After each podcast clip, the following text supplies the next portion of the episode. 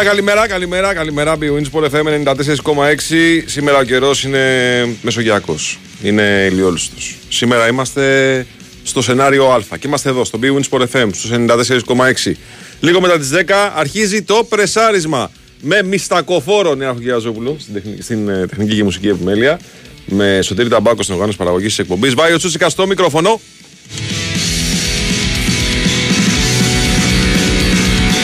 Είναι Παρασκευή πριν από την ε, τελευταία αγωνιστική του ελληνικού πρωταθλήματο. Ε, μια αγωνιστική που την περιμένουν ε, χιλιάδες φίλοι της ΑΕΚ για να παναγυρίσουν τον τίτλο. Μια αγωνιστική που έχει δύο παιχνίδια, τρία παιχνίδια πολύ ιδιαίτερα. το ένα είναι αυτό της ΑΕΚ με το Βόλο, που η ΑΕΚ θέλει την ισοπαλία, αρκεί, της αρκεί ισοπαλία για να κατακτήσει το πρωτάθλημα.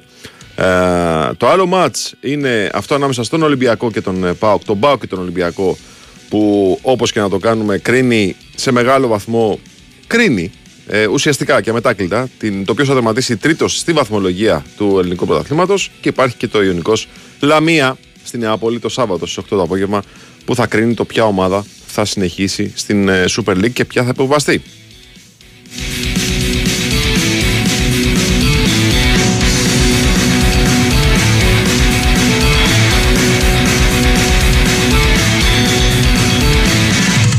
Λοιπόν, είναι μια μέρα που έχουν περάσει ώρες μόλις από την ολοκλήρωση της, του πρώτου σετ των ημιτελικών σε Europa League και Europa Conference League. Νομίζω ότι την νίκη της βραδιάς την έχει κάνει η Βασιλεία στην έδρα της ε, Φιωρεντίνα. Ε, την ε, κέρδισε, την νίκησε με 2-1.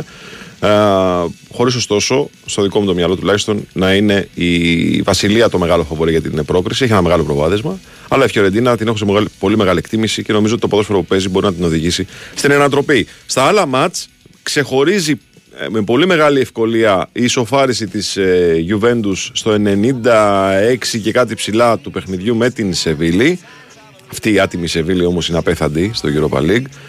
1-1 το παιχνίδι, το τελικό αποτέλεσμα στο Τωρίνο. Ανοιχτά όλα όπως καταλαβαίνετε τα πράγματα για τον επαναληπτικό του Σαντσέθ Πιθκουάν. Η Ρώμα 1-0. 1-0 τη Leverkusen. 1-0. Αυτό το, το απόλυτα μορινιακό στυλ παιχνιδιού που σε κάποια φάση βγαίναν πέντε παίχτες της Ρώμα και ενώ το σκόρ ήταν ήδη 1-0 ε, στην επίθεση και παρά το γεγονός ότι είχαν numbers που λένε και οι Αμερικοί, δηλαδή οι Αμερικάνοι, δηλαδή είχαν τις, ε, τη δυνατότητα να βγουν στην κόντρα με πλεονέκτημα αριθμητικό, η μπάλα γύρισε προς τα πίσω.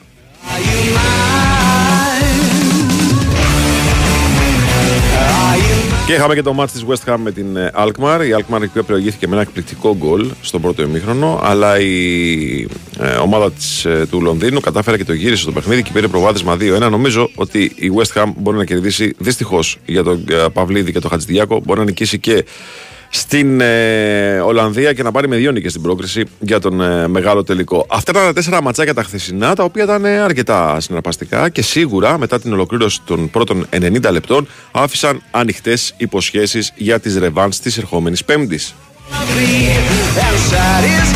Α, ναι, σήμερα θα έχουμε και νεότερα για τον τελικό του κυπέλου. Έτσι, σήμερα θα έχουμε νεότερα. Ε, μην κατηγορείτε το sportpavlafm.gr για το γεγονός ότι στο συγκεκριμένο θέμα, για το κύπελο δηλαδή, έχει βάλει και ένα ερωτηματικό μέσα σε μια παρένθεση. Ε, υπό τον τίτλο Επιτέλους αποφασίζουν. Εδώ είναι το ερωτηματικό στην παρένθεση για τελικό κυπέλου. Πανθεσσαλικό ή Ελμπασάντα φαβορεί. Και εγώ αυτό λέω ότι δεν, δεν παίρνει άλλη αναπολή. 12 Μαου είναι. Σε 12 μέρες παίζουμε.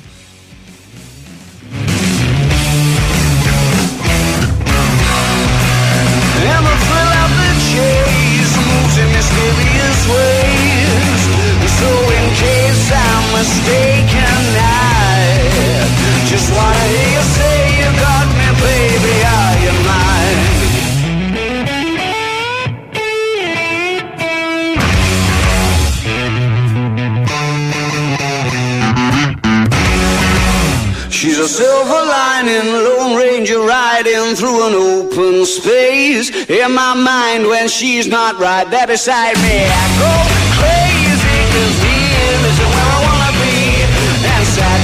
Και επειδή αποφεύγουν πολύ να γράψουν ή να πούνε τέλος πάντων σε εκπομπές τους, είχαμε και δύο μάτσα ξημέρωματα στο NBA. Στο ένα ε, το Denver νίκησε το Phoenix με 125% τους κάναν πλάκα. Durant και Booker καλό καλοκαίρι, καλές διακοπές. Να πούμε, να ευχηθούμε στα παιδιά, καλές διακοπές.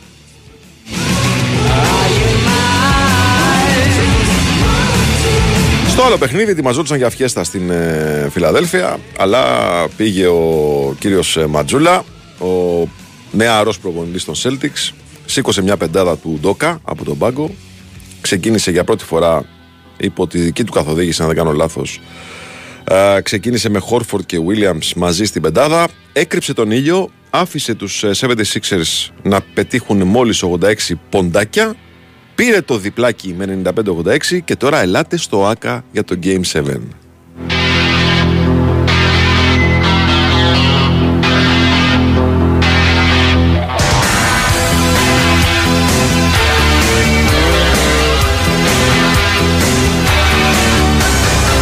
Αφήνει πικαρισμένο και πικραμένο τον ε, φίλο μας, τον ανταποκριτή μας από το Όσλο, ο οποίος θα ήταν επιβαρημένος και με τη μετάδοση του αγώνα. Φίλε Γιάννη, δεν στο είχα ανακοινώσει, αλλά άμα το τελικός γινόταν στο Όσλο, έτσι, θα σου έδινα και τη μετάδοση του αγώνα ε, του τελικού του κυπέλου.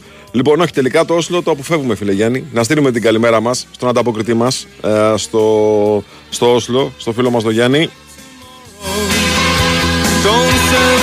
Και νομίζω και το Αλμπασάν, ε, δηλαδή το, η Αλβανία, νομίζω ότι είναι συγκριτικά με το Παθεσσαλικό δεύτερη, πολύ δεύτερη επιλογή ε, στις προτιμήσεις των ομάδων.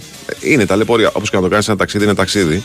Ε, άλλο να πας στο Βόλο τώρα 300 χιλιόμετρα τη μία μεριά και 200 από την άλλη, και άλλο να πας τώρα στην ε, Αλβανία. Έχει διαφορά. Οπότε νομίζω ότι οι ομάδες για να μην ταλαιπωρούνται περισσότερο προτιμούν το Πανθεσσαλικό. Τώρα θα τα βρει η ΕΠΟ με τον Μπέο. Αυτό δικό της θέμα. Λοιπόν, φίλε, να πάμε στο break μας.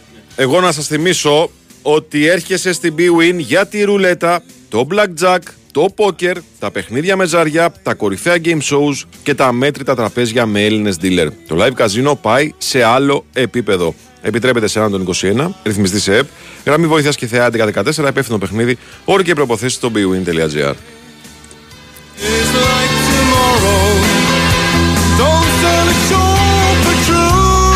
Η Winsport FM 94,6 Μάθε τι παίζει με την Big Win. Και σήμερα η Big Win σε βάζει στα γήπεδα της Ελλάδας και σου κάνει πάσα στους σημαντικότερους αγώνες της ημέρας. Η αυλαία της πιο συναρπαστικής σεζόν των τελευταίων ετών πέφτει στον Big Win Sport FM με την στέψη τίτλου και την αγωνία αποφυγής του υποβιβασμού.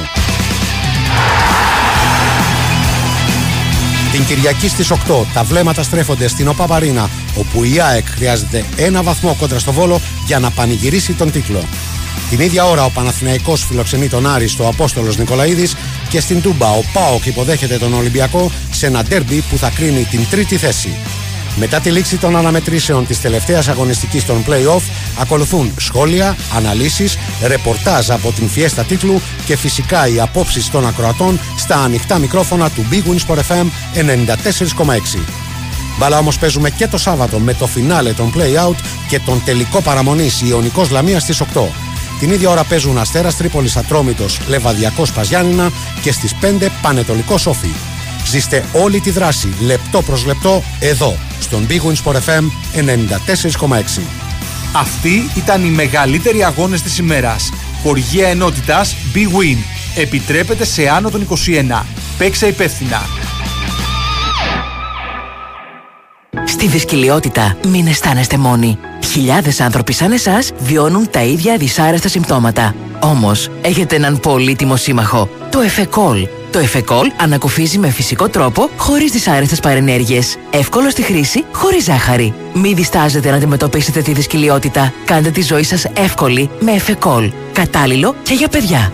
Εφεκόλ. Ιατροτεχνολογικό προϊόν CE0426. Ήξερες ότι τα κτίρια εμφανίζουν ως και 70% ενεργειακές απώλειες από τους τοίχου και την ταράτσα; Δώσε τώρα λύση με τα πιστοποιημένα συστήματα εξωτερικής θερμομόνωσης και θερμοϊγρομόνωσης της BioClima. Κρατάνε τη θερμοκρασία του σπιτιού σταθερή, μειώνουν την ενεργειακή κατανάλωση του κτηρίου, άρα και τα έξοδα. Η BioClima παρέχει έμπειρη τεχνική υποστήριξη και υπερκαλύπτει τις απαιτήσεις του προγράμματος Εξοικονομώ. Μη συμβιβαστή.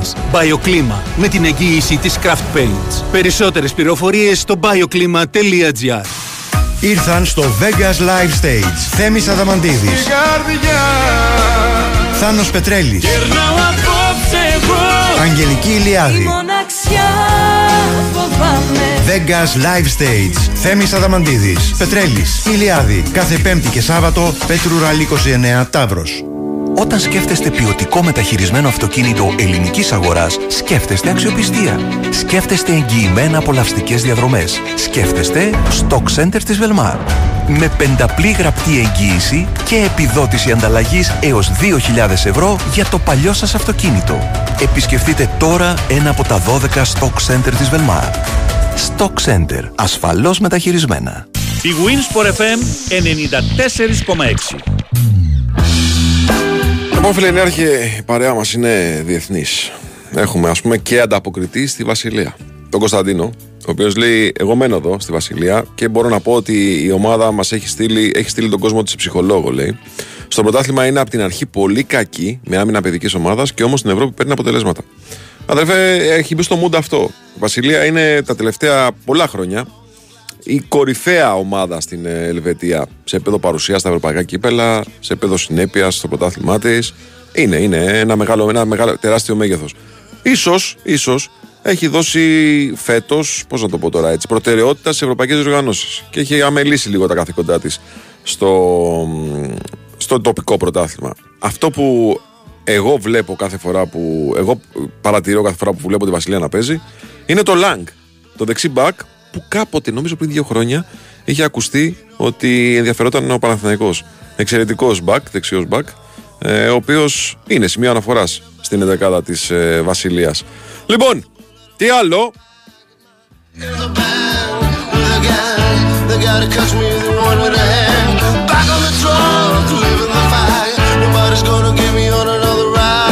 Καλημέρα, λέει. Ξεκίνησες λέγοντας ότι ετοιμάζονταν για φιέστα στη Φιλαδέλφια, αλλά και χάσαμε 10 μέρες ζωής σκεφτόμενοι τι σκαρφίστηκαν πάλι και δεν θα καταφέρουμε να πανηγυρίσουμε την Κυριακή. Για τον μπάσκετ λέγαμε, αδερφέ. Ε, ήτανε, ο λόγος μου ήταν συγκεκριμένος. Έτσι. Ο Θοδωρής ρωτάει αν η ΕΠΟ μπορεί να κλείσει το καραϊσκάκι για το τελικό. Παιδιά, υπάρχει το εξής ζήτημα. Το είχαμε συζητήσει, το είχαμε πει και νομίζω ότι ε, είναι και κάτι το οποίο είναι πλέον σαφές. Ε, η ΕΠΟ θέλει να κινηθεί εντός της προκήρυξης. Δηλαδή, ε, η προκήρυξη τι λέει, αν υπάρχει και ομάδα από τη Θεσσαλονίκη, από Αθήνα και από Θεσσαλονίκη, ο τελικός πρέπει να γίνει στο Πανθεσσαλικό ή στο εξωτερικό.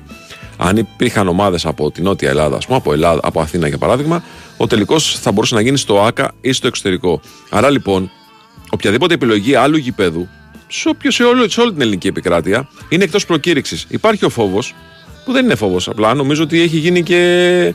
Πώς το λένε, έχει ε, έχει γίνει και σχετική προειδοποίηση ότι αν κινηθεί εκτός προκήρυξης η Ελληνική Ποδοσφαιρική Ομοσπονδία, θα κινηθεί ο Ολυμπιακός, θα, θα καταγγείλει, θα πάει στο Δυτικό Δικαστήριο, θα προσφύγει στο Δυτικό Δικαστήριο προκειμένου να ακυρώσει ε, την διοργάνωση γιατί αυτή γίνεται εκτός προκήρυξης.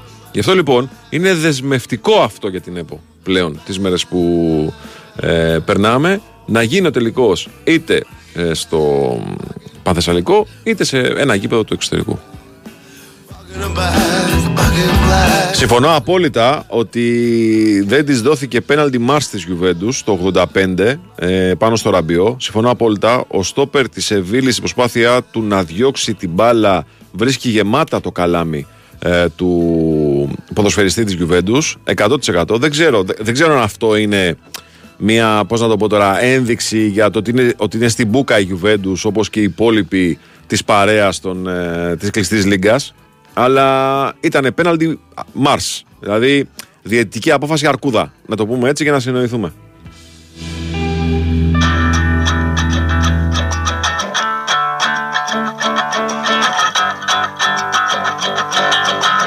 Ρε Βασίλη, πραγματικά δηλαδή, είναι όλα στημένα να τα πάρει η Βασιλεία Λέει τώρα από ορκίστρο και ο Κάρολος. Διαδώστε. Ρε Βασίλη, πραγματικά μας, μας και στον εγκέφαλο. At first I was afraid, I was petrified. I kept thinking I could never live without you by my side. But then I spent so many nights just thinking how you'd done me wrong. I grew strong.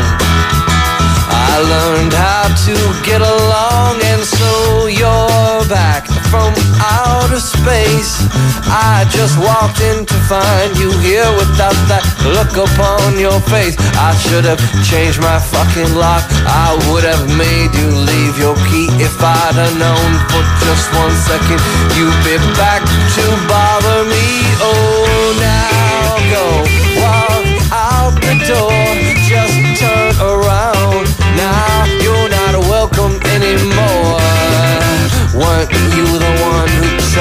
Τώρα me? σήμερα έχει τη λεγόμενη αποθεραπεία, παιδιά. Είναι Παρασκευή, είναι Παρασκευούλα, ετοιμαζόμαστε για Σαββατοκύριακο με παιχνίδια σημαντικά για το ελληνικό πρωτάθλημα, τα είπαμε.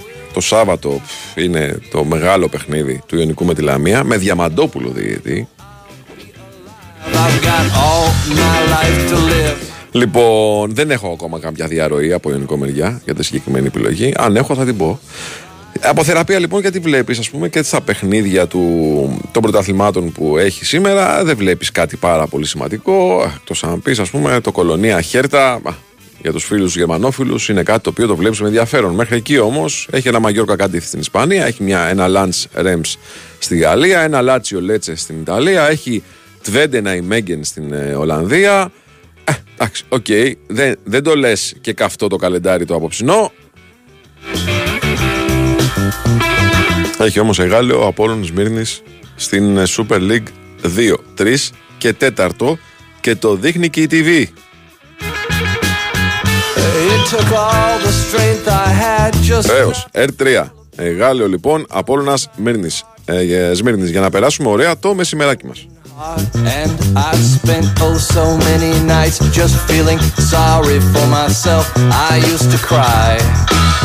but now I hold my head up high and you. Ένας καλός φίλος ε, με ενημερώνει ότι ο Λάγκ ήταν πολύ πιο παλιός, καμιά εξαετία πίσω λέει. Λες, ε, πέρασαν τόσα χρόνια ρε παιδιά. Επιβεβαιώστε ρε παιδιά εσείς. Έξι χρονιά από τότε που είχε γραφτεί ο Λάγκ. Πώς περνάει ο χρόνος. Τώρα για το διπλό πέναλτι Σίντερ σε Μίλαν που δεν δόθηκε σε κόρνερ τη Λεμέ. Λέμε ότι είδαμε debate. Έτσι. Και όντως τιμούμε την επιλογή την ενδυματολογική του φίλου συναδέλφου, ο οποίος μετά το break της Φιλαδέλφια στη Βοστόνη και το 3-2 προσπέρασμα ε, της παρέας του Embiid μέσα στο ΟΑΚΑ της Βοστόνης.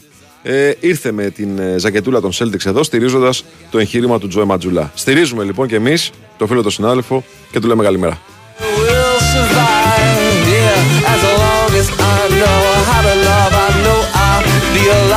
I've got all my life to live. I've got all my love to give. I will survive. I will survive.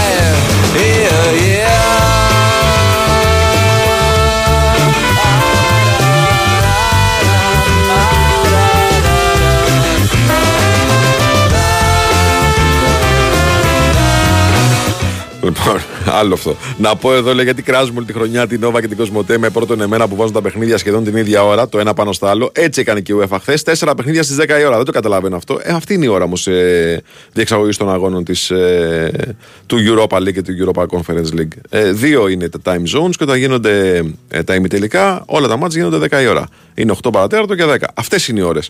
Όπως και στο Champions League άλλωστε. Είναι δύο τα σετάκια, δεν υπάρχει άλλο.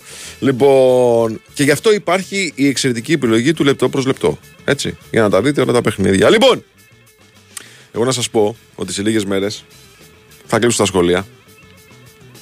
Και καλό είναι να, σκεφ... να αρχίσουμε να σκεφτόμαστε όλους εμάς που έχουμε παιδιά. Όλο και περισσότερο θα είναι έξω. Ξέρετε, ποδήλατα, μπάλες. Ε, κυλιούνται στη, στο χώμα. Ε, τα παιδιά, παιδιά είναι, θα παίξουν, θα πάνε και θα αρχίσουν και τις θάλασσες, τα μπανάκια και το καθεξής.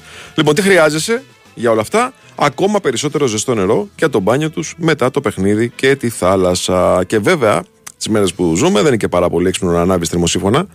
Άσε που υπάρχει και τόσος ήλιος να σου ζεστάνει το νερό. Αυτό πρέπει να κάνεις λοιπόν είναι να βάλεις ηλιακό θερμοσύφωνα καλπάκ και να έχεις ζεστό νερό με οικονομία κάθε μέρα. Ηλιακοί θερμοσύφωνε με αξεπέραστη τεχνολογία, βραβευμένο σχεδιασμό και την πιστοποίηση αποδοτικότητας Solar Keymark, δηλαδή τη μέγιστη πιστοποιημένη απόδοση ε, ηλιακού θερμοσύφωνα. Και ε, ακούστε και αυτό που είναι πολύ σημαντικό. Ε, πρέπει ήδη να έχει ανοίξει η επιδότηση για την κατάσταση των ενεργοβόρων ηλεκτρικών θερμοσυφώνων με νέους σύγχρονης τεχνολογίας ηλιακούς θερμοσύφωνες και η επιδότηση κυμαίνεται από 50 έως 60%. πρέπει να έχει ανοίξει ήδη αυτές τις μέρες. Ευκαιρία να εγκαταστήσεις το δικό σου καλπάκ. Break δελτίο. No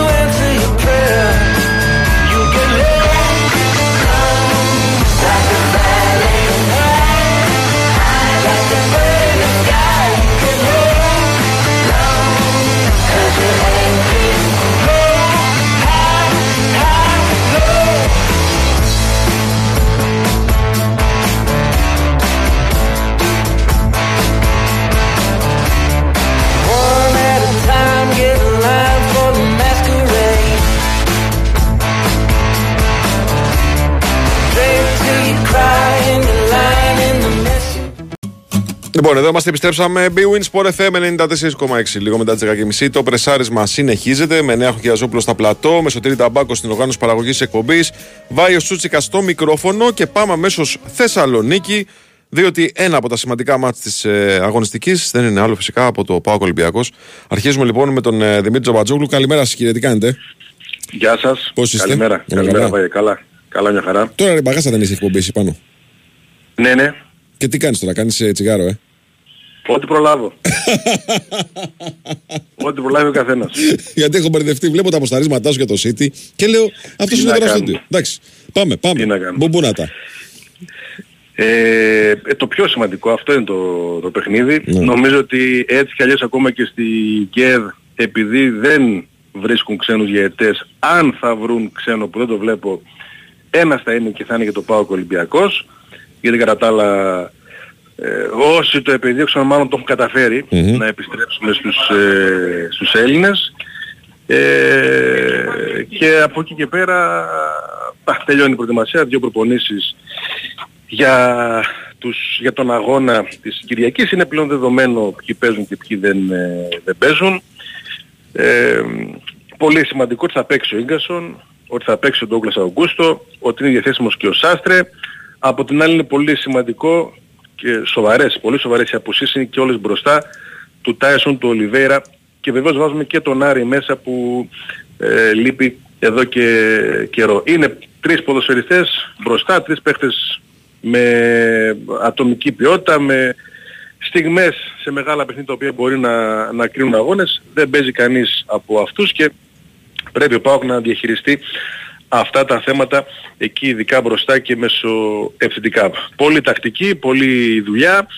Δεν ξέρω αν ε, ήταν το πλάνο έτσι εξ αρχής ή αν το οδηγεί εκεί η παρουσία του Μπράντον Τόμας πλέον στην επίδεση.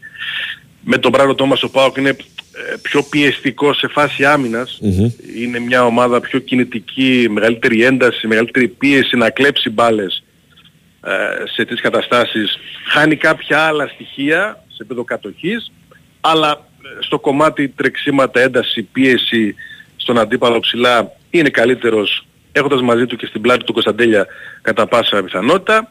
Ε, αφού αυτό είναι το πλεονέκτημα και το προτέρημα, εκεί λογικά θα ποντάρει για τον αγώνα της, ε, της Κυριακής.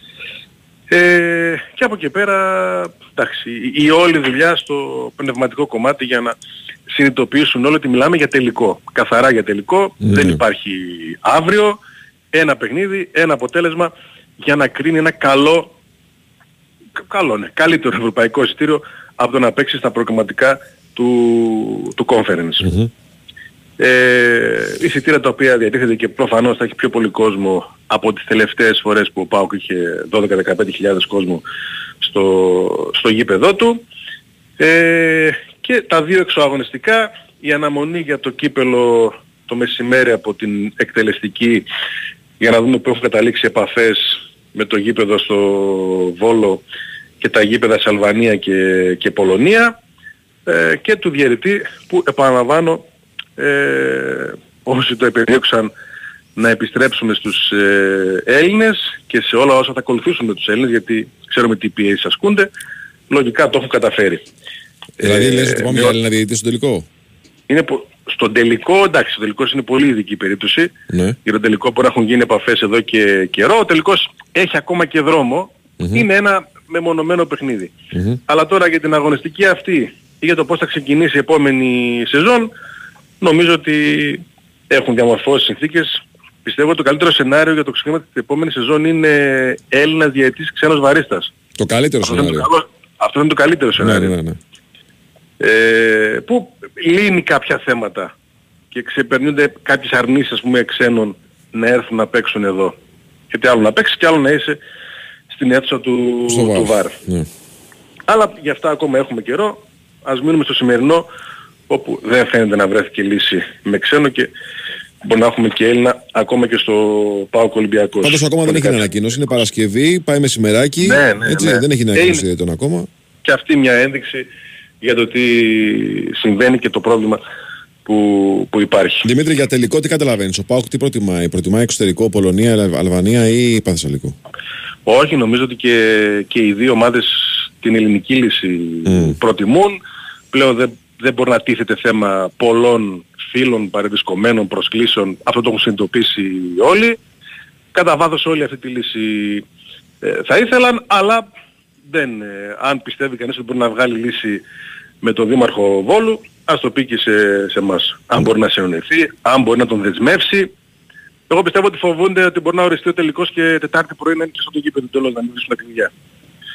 Ε, δε- δεν βγάζεις άκρη. Δεν υπάρχει περίπτωση να συνεννοηθείς. Δεν υπάρχει, να κάποια τον, ε, δέσμευση, δεν υπάρχει κάποια δεσμευτική, ρε παιδί μου, έτσι, κάποια ε, σύμβαση που δεσμεύει για τη χρήση του γηπέδου με τις προϋποθέσεις που ε, θέτει ο Δήμαρχος Βόλου. Δεν υπάρχει Ναι, κάτι θα ήταν τέτοιο μια δεσμευτικό. λύση. Θα ήταν μια λύση. Ε, μέχρι και χθες δεν είχε επιτευχθεί Ναι. από όσο καταλαβαίνω. Πάλι έλεγε ότι δεν το δίνω το γήπεδο και εντάξει, άλλα το πρωί, άλλα το μεσημέρι, άλλα το, το βράδυ. Μέσα στο κλίμα όλων όσων θα ήθελαν να δημιουργήσουν πρόβλημα και να μην γίνει καν ο τελικός σε αυτό το κλίμα. Ναι, Γιατί νομίζω ότι πλέον καταλάβαμε όλοι ότι υπάρχουν και τέτοιοι ναι. που δεν τους νοιάζει το ποδόσφαιρο, τους νοιάζουν οι σχέσεις, τα προβλήματα, το πώς θα τορπιλήσουν ε, ε, τον τελικό κυπέλου. Καλά, βρες μου τρεις που θέλουν να, πάνε, να πάει το ποδόσφαιρο μπροστά και το συζητάμε. Τρεις βρες μου, συνολικά στο ελληνικό ποδόσφαιρο. Το συμφέρον, το συμφέρον του, του καθενός. Ναι, χαίρομαι Εννοείται. πολύ. Χαίρομαι πολύ. Αυτό είναι πάνω απ' Και οι όλα. χειρότεροι από όλους είναι αυτοί που λένε ότι θέλουν το 50-50. Ναι, ναι, ναι. Το- Και το τονίζουν και το φωνάζουν. Ναι. Είναι οι χειρότεροι. Μάλιστα, ωραία. Ε, δεν έχουμε κάποια εκκρεμότητα λοιπόν από το κομμάτι το αγωνιστικό, έτσι, εν ώψη του μάτς με τον Ολυμπιακό; Όχι, δεν φαίνεται, ναι. Ποιοι μπαίνουν και ποιοι μένουν απ' έξω πλέον έχει ξεκαθαρίσει και ο ΠΑΟΚ θα πρέπει να αντιμετωπίσει αυτή τη λειψανδρία μέσω επιθετικά. Ε, του, το ξαναλέω, του, του λείπουν οι παίχτες που μπορεί να κρίνουν με μια πρόσμενη ατομική ενέργεια ένα παιχνίδι. Είναι η ομάδα. Η ομάδα τι θα καταφέρει, η ομάδα πώς θα δουλέψει, η ομάδα πώς θα δημιουργήσει συνθήκες ε, αποστημένη μπάλα, να μπει κάποιος με την μπάλα στα δίχτυα. Δυστυχώς αυτό λείπει από τον ΠΑΟΚ και είναι πιο έντονο τώρα όταν δεν έχει Τάισον, Ναι. όταν δεν έχει Νάρη και τον Ολιβέηρα που ε, πάντα ελπίζεις. Δεν το έχει κάνει εδώ και δύο-τρεις μήνες, αλλά πάντα ελπίζεις ότι θα, θα, κάνει, θα, θα, θα, θα βρει ένα τελείο μέσω λίγο πιο απρόσμενο. Δεν το έχει και πάει στην ομαδική δουλειά ο ΠΑΟΚ για να πάρει το, το μάτι της Κυριακής. Ωραία. Καλή σου μέρα, φιλέ. Γεια σου, Βάρη, καλημέρα. Καλημέρα. Την καλημέρα μας στο Μαστρονίκο, τον ναυτικό που σηκώνει το κασκόλ του Παναθηναϊκού, λέει σε όποιο λιμάνι και αν βρεθεί. Την καλημέρα μας, ε, Μαστρονίκο. Ρωτάει ο φίλος, αν ο ΠΑΟ, ο, Πανα... ο Παναθηναϊκός δηλαδή, περάσει τον δεύτερο προγραμματικό γύρο του Champions League και πάει στον τρίτο προγραμματικό γύρο του Champions League και αποκλειστεί εκεί. Ισχύει ότι πάει απευθείας στους ομίλους του Europa League. Αν αποκλειστεί στον τρίτο προγραμματικό του Champions League, πάει στα playoff του Europa League. Που σημαίνει τι, έχει εξασφαλισμένη θέση στους ομίλους, είτε του Europa αν περάσει από τα playoff του Europa, είτε του Conference αν αποκλειστεί στα playoff του Europa. Έτσι. Του φτάνει ένας, ε, μια πρόκριση του Παναθηναϊκού για να έχει συμμετοχή στους ευρωπαϊκούς ομίλους. Με το δεδομένο φυσικά ότι δεν θα ανατραπεί η βαθμολογία στην τελευταία αγωνιστική. Εντάξει, okay, πρέπει να το συζητάμε και αυτό έτσι. Your head is towards the stars, where you gonna go, where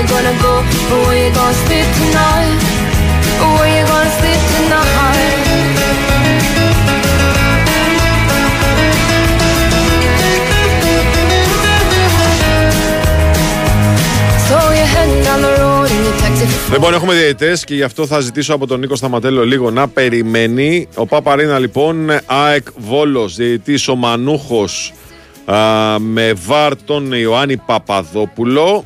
Στην Τούμπα Πάο Ολυμπιακός Άγγελος Ευαγγέλου με διαιτητή, τον, ε, με διαιτητή βάρ τον Αντρέ Ναρσίζο από την Πορτογαλία. Να το μοντέλο ε, το οποίο είχε αποκαλύψει και ο ε, Κυριάκος Τωμαίδης στη δίκη.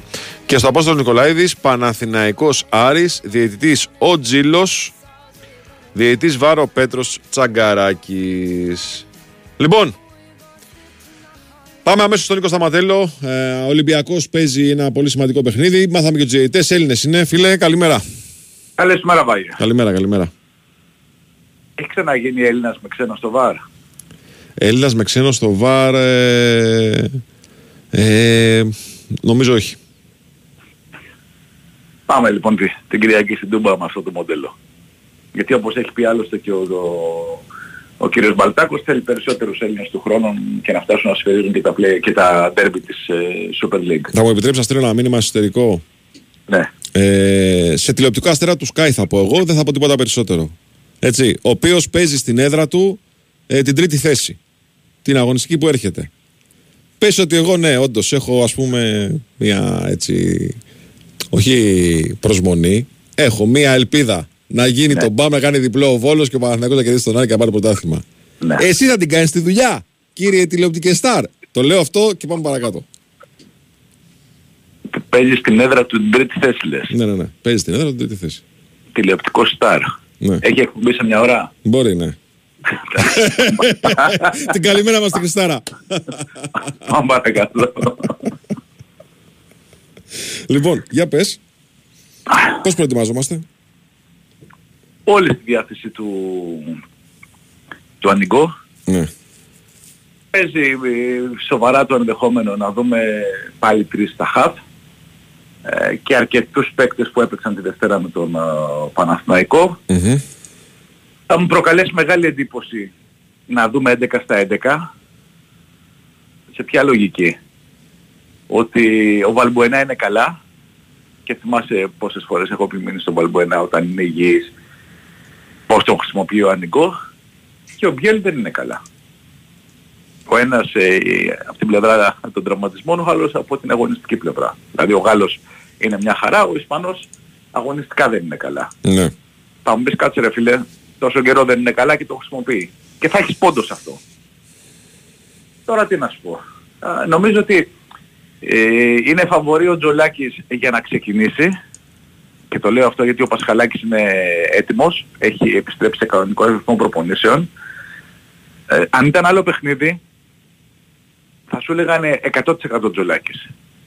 Επειδή στην Τούμπα ο Πασχαλάκης μια χαρά τα είχε πάει, ε, και νομίζω ότι είχε κρατήσει τον Ολυμπιακό στην ισοπαλία Α, ο, ήταν ο μεγάλος πρωταγωνιστής για να πάρει τον βαθμό και ο Ολυμπιακός γι' αυτό δεν λέω 100% Τζολάκης φαβορεί μένα αλλά όχι 100% Πόσο καιρό έχει να κάνει προπόνηση ο Πασχαλάκης, εννοώ να παίξει, Έχει- να μπει σε κανονικό ρυθμό; έχει ξεκινήσει σε κανονικό ρυθμό Ωραία.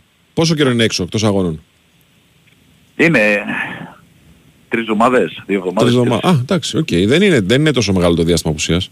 δεν είναι τόσο μεγάλο το διάστημα απουσίας αλλά σου λέω τα πήγε πολύ καλά ο Τζολάκης μην ξεχνάμε έπαιξε με ΑΕΚ και Παναθηναϊκό Ναι.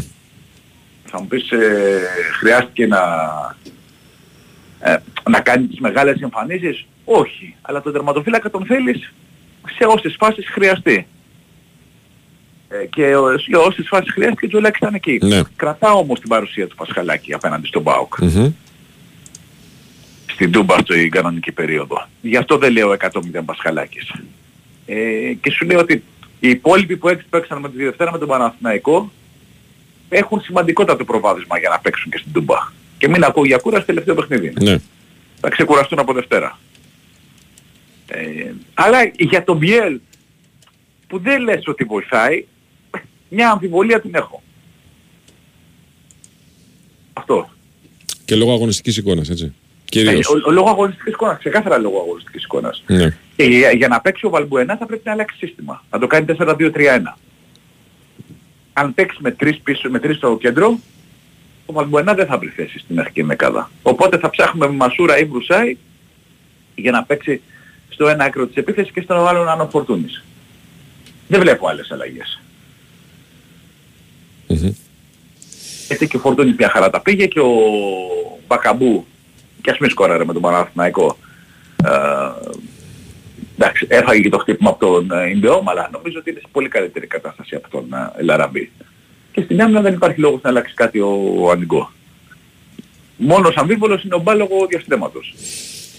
Όλοι οι άλλοι είναι ξαναλέω στη διάθεση του, του Γάλλου προπονητή, ακόμα και ο Κανός. Ο οποίος ήταν εκτός αποστολής με τον Παναθηναϊκό, αλλά προπονείται κανονικά εδώ και πάνω από 10 μέρες. Ναι. Δεν μπορώ να αποκλείσω κάτι διαφορετικό, δηλαδή να τον δούμε ε, έστω στην αποστολή. Έστω στην αποστολή, ναι. Να μπορεί ναι, να και παίξει από με τον εκεί πάγκο. πέρα να πάρει πρόοδο συμμετοχής. Κοίταξε, σε, σε διάταξη με τρία χαφ που νομίζω ότι θεωρούμε πολύ πιθανή. Έτσι, για το Ναι, παιχνίδι. γιατί τα πήγε καλά και με την ΑΕΚ και με τον Παναθηναϊκό. Και εξυπηρετεί και αγωνιστικούς σκοπούς τέτοιους. Δηλαδή, μηδέν γκολ παθητικό εκτός έδρας με την ΑΕΚ και εντός έδρας με τον Παναθηναϊκό. Και μάλιστα και εικόνα πολύ καλή ανασταλτικά. Ο Ολυμπιακός για 180 λεπτά απέναντι σε αυτούς τους αντιπάλους. Είναι μια συνταγή που τη λες και πετυχημένη. Και Συμφωνούμε, ταιριαστεί, και ταιριαστεί σε ένα παιχνίδι στο οποίο σου κάνει και το χ. Δεν λέω ότι πας για το χ, αλλά σου κάνει και το χ. Έτσι. Ναι, τι να κάνουμε. Πάει για δύο αποτελέσματα ο Ναι, Ολυμπιακός. σου κάνει και το χ. να περιμένει μετά τον τελικό όπου γίνει, όταν γίνει και αν γίνει. Λέω ότι σε διάταξη με τρία χαφ δεν ξέρω αν ο Κανός είναι ο κατάλληλος εξτρέμ για το βασικό σχήμα. Ακόμα και αν ήταν 100% έτοιμος. Και το λέω αυτό γιατί ο Κανό. Όχι, όχι, όχι, για βασικό σχήμα όχι. Ναι, ναι, για ναι. να πάρει χρόνο συμμετοχής ανάλογα με την εξέλιξη του Ναι. παιχνιδιού. Ε, μέσα στο παιχνίδι, ναι. Γιατί ο Κανός έχει μια τάση να έρχεται προς τον άξονα. Μου θυμίζει, το έχω ξαναπεί σε κάποιες εκπομπές στο παρελθόν, μου θυμίζει λίγο, όχι τόσο εξωτερικά, αλλά στην κίνησή του μέσα στο γήπεδο, τις συνήθειες του Αϊτόρ. Δηλαδή παίζει αριστερά, αλλά έρχεται και δημιουργεί και από τον άξονα. Ο Ναι, Κανός. ξεκινά, ξεκινάει από τα άκρα αλλά συγκλίνει και στον άξονα. Ναι, ναι, Σωστά. ναι, ναι, ναι. Μου Δεν θυμίζει είναι λίγο το το. καθαρό μου εξτρέμ Όχι, που της λέει, γραμμής. παίζει Τη γραμμή Μπράβο. μπράβο, και δίνει πλάτο στην επίθεση. Μπορεί να το κάνει και αυτό, αλλά δεν είσαι σίγουρος ότι... Δηλαδή δεν λες ότι παίζει ο κανός, «Ω, ωραία θα δώσουμε πλάτο στην επίθεση, ε, 90 λεπτά θα ξέρουμε ότι θα είναι πάνω στη γραμμή, θα ταλαιπωρήσει τον αντίπαλο. Ξεκινάει από τα άκρα και συγκλίνει και στον άξονα. Μμμ, μμμ. Αυτό είναι το αγωνιστικό κομμάτι. Το κομμάτι του προπονητή, φίλε, τι κάνουμε; Και προπονητή. Ε, ό,τι είπαμε χθες Ναι. δεν έχει αλλάξει κάτι. Τα ίδια ονόματα παίζουν. Ε, με τον α, Ιταλό, με τον Κρέσπο, με τον Ρεμπρόφ, ο οποίος έχει και την πρόταση από την ε, Ομοσπονδία της χώρας του να λάβει την εθνική ομάδα και το όνομα α, που δεν έχει γραφτεί και προσπαθεί ο Ολυμπιακός να, α, να συνεχίσει τις ε, επαφές. Καταλαβαίνουμε όμως ότι εντάξει, ε, έχει αρχίσει τα μετρά αντίστροφα για να τελειώσει αυτό το θέμα. Για λόγους που έχουμε αναλύσει ούκο λίγες φορές από αυτή εδώ τη συχνότητα. Ναι, ε, το, να, για, το να επιμένει, επειδή είχαμε διαβάσει τις προηγούμενες μέρες ότι ο Ρεμπρόφ είναι λίγο αρνητικός, το σκέφτεται, ξέρω εγώ, λίγο αγοράζει χρόνο, τέλος πάντων δεν είναι έτοιμος να απαντήσει.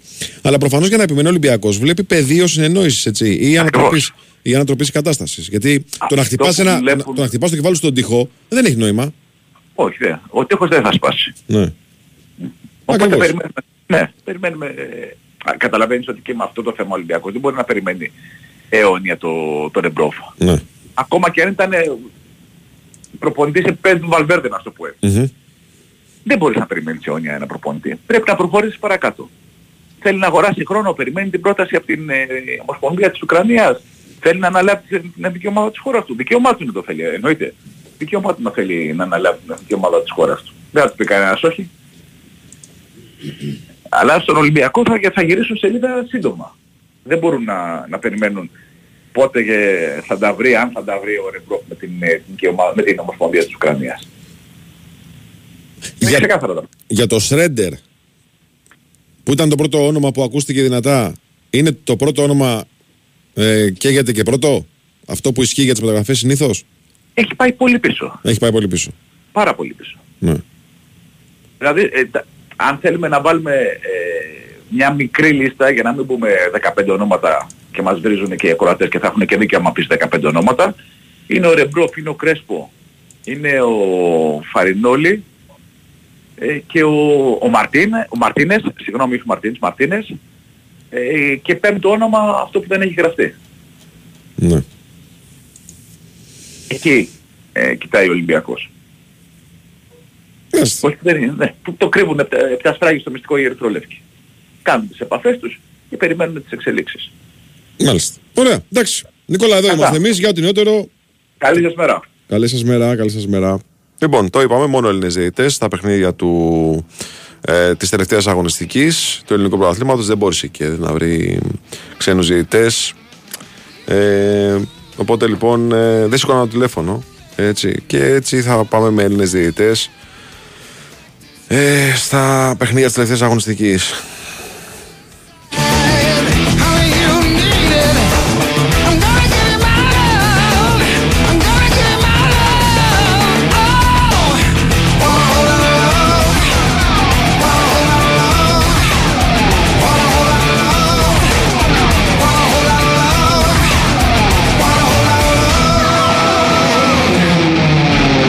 Ένα ακόμα από τα κατάληπτα μηνύματα που μου στέλνουν στην εκπομπή είναι από φίλο συνάδελφο και μάλιστα έμπειρο συνάδελφο. Όχι Γιώργο μου, δεν μου έχει συμβεί. Έτσι, καλημέρα.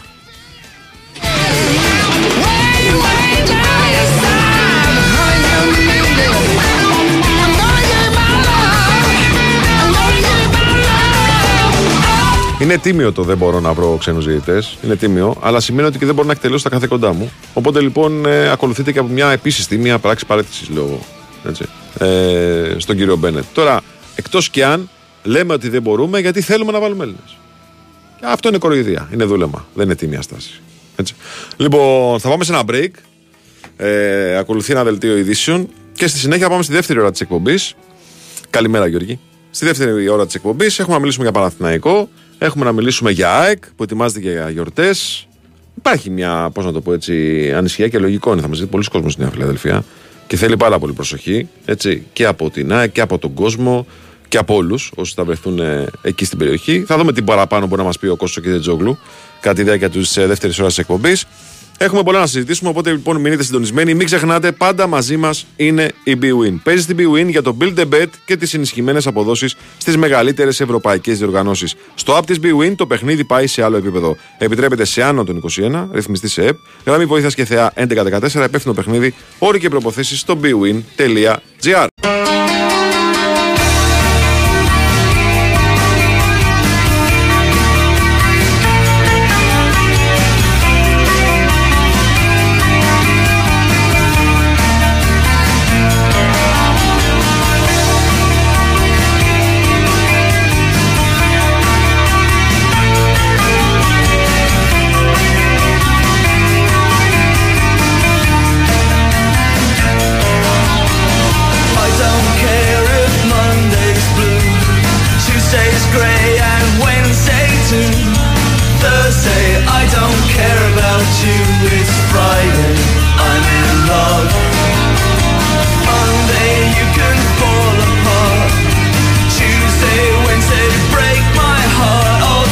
είμαστε, επιστρέψαμε. BWIN Sport FM 94,6. Ακούμε Cure με τον ε, Νέαρχο Κυραζόπουλο στα πλατό, με τον Σωτήρη Ταμπάκο στην οργάνωση παραγωγής εκπομπής. Βάγιο Στούτσικα στο μικρόφωνο. Και τώρα πάμε στον Νικόλα τον Αθανασίου. Καλημέρα σα, κύριε, τι κάνετε; Καλημέρα σας κύριε Βάη, μια χαρά Πώς εσείς. είστε, κύριε Νικό μας; Όλα καλά. Όλα καλά. Λοιπόν, να σου πω, διευκρίνησε μου λίγο σε παρακαλώ κάτι. Ναι, Ε, ε, πριν ε, πάμε στο αγωνιστικό κομμάτι και στα εισιτήρια και στο παιχνίδι της Κυριακής το δρόμο του Παναθηναϊκού προς τους ομίλους των ευρωπαϊκών διοργανώσεων επειδή μου, μου γίνει μια σχετική ερώτηση και έδωσα μια απάντηση δεν ξέρω αν τα έχω πει σωστά όμως ε, Παναθηναϊκός παίζει δεύτερο προκριματικό Champions League Ναι. Έτσι, αν περάσει και προκριθεί στον τρίτο προκριματικό μετά Ναι. ακόμα και σε αποκλεισμό είναι σε ομίλους Europa Πώς μπορεί να γίνει αυτό; όχι, πάει στα playoff του Europa, Μισό, σωστά μισό λεπτάκι. μισ- μισό λεπτάκι. Ναι. Ναι. Για, κάθε, για κάθε έναν αποκλεισμό, Μμμ. ωραία, πέφτεις και μια διοργάνωση. Δηλαδή, αν ο Παναθηναϊκός αποκλειστεί στο δεύτερο προκριματικό γύρο του Champions League, αν αποκλειστεί, πηγαίνει στον τρίτο προκριματικό γύρο του Europa. Ωραία. Αν αποκλειστεί από τον τρίτο προκριματικό γύρο του Europa, πηγαίνει στα play-off του Conference. Τώρα λέω το Σωστό. χειρότερο δυνατό Σωστό, σενάριο, σωστό, έτσι. ναι, σωστό, σωστό. Αν προκριθεί στον δεύτερο προκριματικό γύρο του Champions League και παίξει στον τρίτο προκριματικό γύρο του Champions League και αποκλειστεί, Μμμ. αν δεν κάνω κάποιο τρομερό λάθος, Μμμ. θα παίξει στα play-off του Europa. Έτσι θα πάω και εγώ. Οπότε- Ναι, Έτσι θα πάω και εγώ. αυτός είναι, αυτός είναι ο, ο δρόμος. Ωραία. Απλά επειδή ανοίξαμε αυτή την κουβέντα, νομίζω ότι θα είναι πάρα πολύ σημαντικό για τον Παναθηναϊκό για την δημιουργία του καλύτερου δυνατού κλίματος εν ώψη της νέας σεζόν α, και για την ίδια την ομάδα φυσικά και για τα ταμεία του συλλόγου και για τους πιθανούς μεταγραφικούς στόχους που μπορεί να έχει μέχρι το τέλος του καλοκαιριού. Θα είναι πάρα πολύ σημαντικό αν καταφέρει και ξεκινήσει τη, τη σεζόν με μια πρόκληση. Δηλαδή, Μμμ. στον δεύτερο προκριματικό γύρο του Champions League να κάνει στο πρώτο ζευγάρι μια πρόκληση απευθείας. Μμμ. Εκεί νομίζω φτιάχνει, η ζωή του φτιάχνει τη θα χρονιά γίνει- του και τα οικονομικά του φτιάχνει, έτσι. Βέβαια. Πολύ. Αμέσως. Αμέσως. Αμέσως. Στις αρχές Αυγούστου ο Παναθηναϊκός θα έχει εξασφαλίσει την παρουσία του minimum α, στο conference, θα έχει εξασφαλίσει minimum ένα σημαντικό ποσό για τα ταμεία του και φυσικά θα μπορεί μέχρι το τέλος του καλοκαιριού όποιες κινήσεις είναι ακόμα ανοιχτές, μεταγραφικές, να μπορεί να δελεάσει και να προσελκύσει υποδοθεσίες οι οποίοι θα θέλουν, όπως φυσικά οι περισσότεροι, να αγωνίζονται στη βιτρίνα του Ευρωπαϊκού Ποδοσφαίρου που είναι οι διοργανώσεις της UEFA. Έτσι ακριβώς. Έτσι ακριβώς. Τώρα, πάμε στα Κυριακάτικα. Ο κόσμος ανταποκρίνεται. Έτσι. Ε, θα είναι γεμάτη λεωφόρος και την Κυριακή. Ναι, αυτό πιστεύω και εγώ. Αυτό βλέπω, αυτό διακρίνεται και από την ε, κίνηση των εισιτηρίων.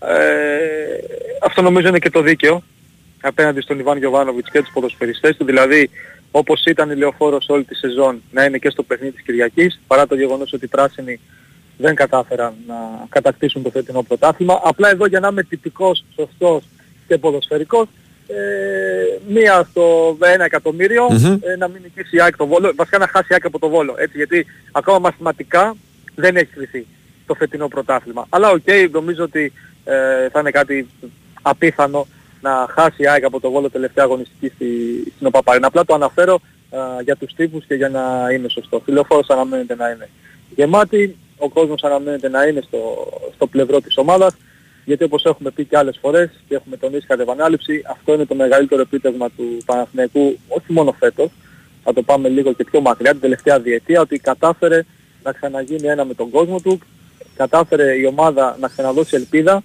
στον κόσμο του Παναθηναϊκού, με την κατάξη του κυπέλου, με τη φετινή πρωταθληματική πορεία α, στη Super League, ο Παναθηναϊκός επιστρέφει α, στην κανονικότητα που απαιτεί το μέγεθός του και από εδώ και πέρα α, κάθε χρόνο θα διεκδικεί πράγματα και στόχους α, τα οποία δεν ήταν σε θέση να διεκδικήσει τα προηγούμενα χρόνια. Μμμ. Αλήθεια είναι αυτό.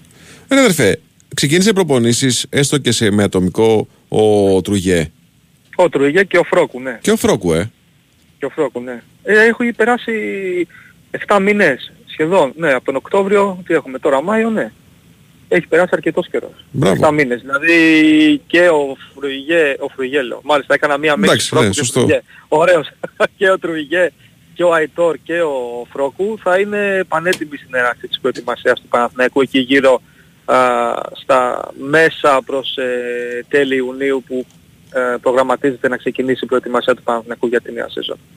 Οπότε ο Αϊτόρ ας πούμε μπορεί να λογίζεται ως μια εσωτερική μεταγραφή. Μμμ. Καλά, 100%. Ε, Δυνατή. και- Ο Έλειψε, Τρουιγέ έλειψε, θα πρέπει... Ναι, έλειψε πάρα και πάρα πολύ ρε φίλε, τώρα δεν συζητάμε. τώρα. Έλειψε πάρα πολύ ο, ο Αϊτόρ. Μα ο Αϊτόρ στα, μέχρι τον Οκτώβριο είχε βάλει 9 γκολ. Πόσα είχε βάλει, 8 ή 9 γκολ; Ε, 9 αν δεν κάνω λάθος. Ναι, ε, ε, μεγάλη απώλεια, τεράστια απώλεια. δεν το 8 ή συζητάμε. Ναι, δεν το συζητάμε. Μα μέχρι και το Φεβρουάριο-Μάρτιο ήταν ο πρώτος σκόρ του Παναθηναϊκού στο πρωτάθλημα. Μμμ, μμμ. Και κάποια στιγμή τον πέρασε ο Σπόραρ. Ναι, ναι, ναι. ναι. Είναι μια τεράστια απώλεια τώρα. Έτσι όπως έχει ξεκινήσει και όλα στο παιδί της σεζόν είναι από αυτά που λέμε ποδοσφαιρικά μη σου τύχει. Αλλά όπως και να έχει ε, είναι μια σημαντική και δυνατή προσθήκη. Φαίνεται να είναι απόλυτα καλά. Ε, και το για τον Τρουεγέ να τον δούμε. Γιατί δεν προλάβαμε να τον δούμε. Τι έπαιξε ένα πολύ μικρό διάστημα σε εκείνο το παιχνίδι με τη Λαμία μέχρι να τραυματιστεί. Δεν έχουμε καθόλου εικόνα. Δηλαδή έχουμε εικόνα μόνο από τα προηγούμενα του χρόνια στη, στη Γαλλία. Καλή περίπτωση Μμμ. φαινόταν σύμφωνα με αυτά που έκανε στη, στην ΟΣΕΡ και στην ΙΣ αλλά δυστυχώς για το παιδί το ίδιο και για τον Παναθηναϊκό δεν προλάβαμε να δούμε και πολλά πράγματα. Μάλιστα. Κάτι άλλο ξαναφοράς τώρα Έλληνες διαιτητές στην Κυριακή, ε, το είδες, ε; Ε, τι να κάνουμε. Θα έχει, θα έχει μπόλικο βαρ με τον κύριο Τζίλο. Στο, Ναι. Θα έχει μπόλικο βαρ, έτσι. Ακόμα και τα πλάγια out. Στο, και στο παιχνίδι του Παναθηναϊκού και στην Τούμπα αν δεν κάνω λάθος έχει ξένους ε, βαρίστες. Στο Ή μόνο παιχνίδι του στη- Παναθηναϊκού Ναι. δεν είδα ξενοβάριστα, περίμενε όμως. Στο- Στην Τούμπα έχει σίγουρα ξενοβάριστα. Ναι. Έλληνα διαιτητή, τον Ευαγγέλου στην Τούμπα και ξένο βαρίστα. Ναι, είναι ένα, ένα φορμάτ το οποίο τουλάχιστον όπως αποκάλυψε ο Κυριάκος Θωμαίδης στη δίκη Ναι. είναι μες στο πλάνο του κύριου Μπένετ να το εφαρμόσει την επόμενη περίοδο. Τώρα δεν ξέρω αν αυτό μπορεί να περάσει, αλλά τέλος πάντων. Λοιπόν, Ναι. στο Απόστολος Νικολαίδης, διαιτής βάρο Πέτρος Τσακαράκης, ρε φίλε. Α, ωραία, τέλεια. Ναι, Ωραίο το πλάνο του κυρίου Μπένετ ε, να πάει να το εφαρμόσει σε καμία άλλη χώρα, εγώ λέω. ναι.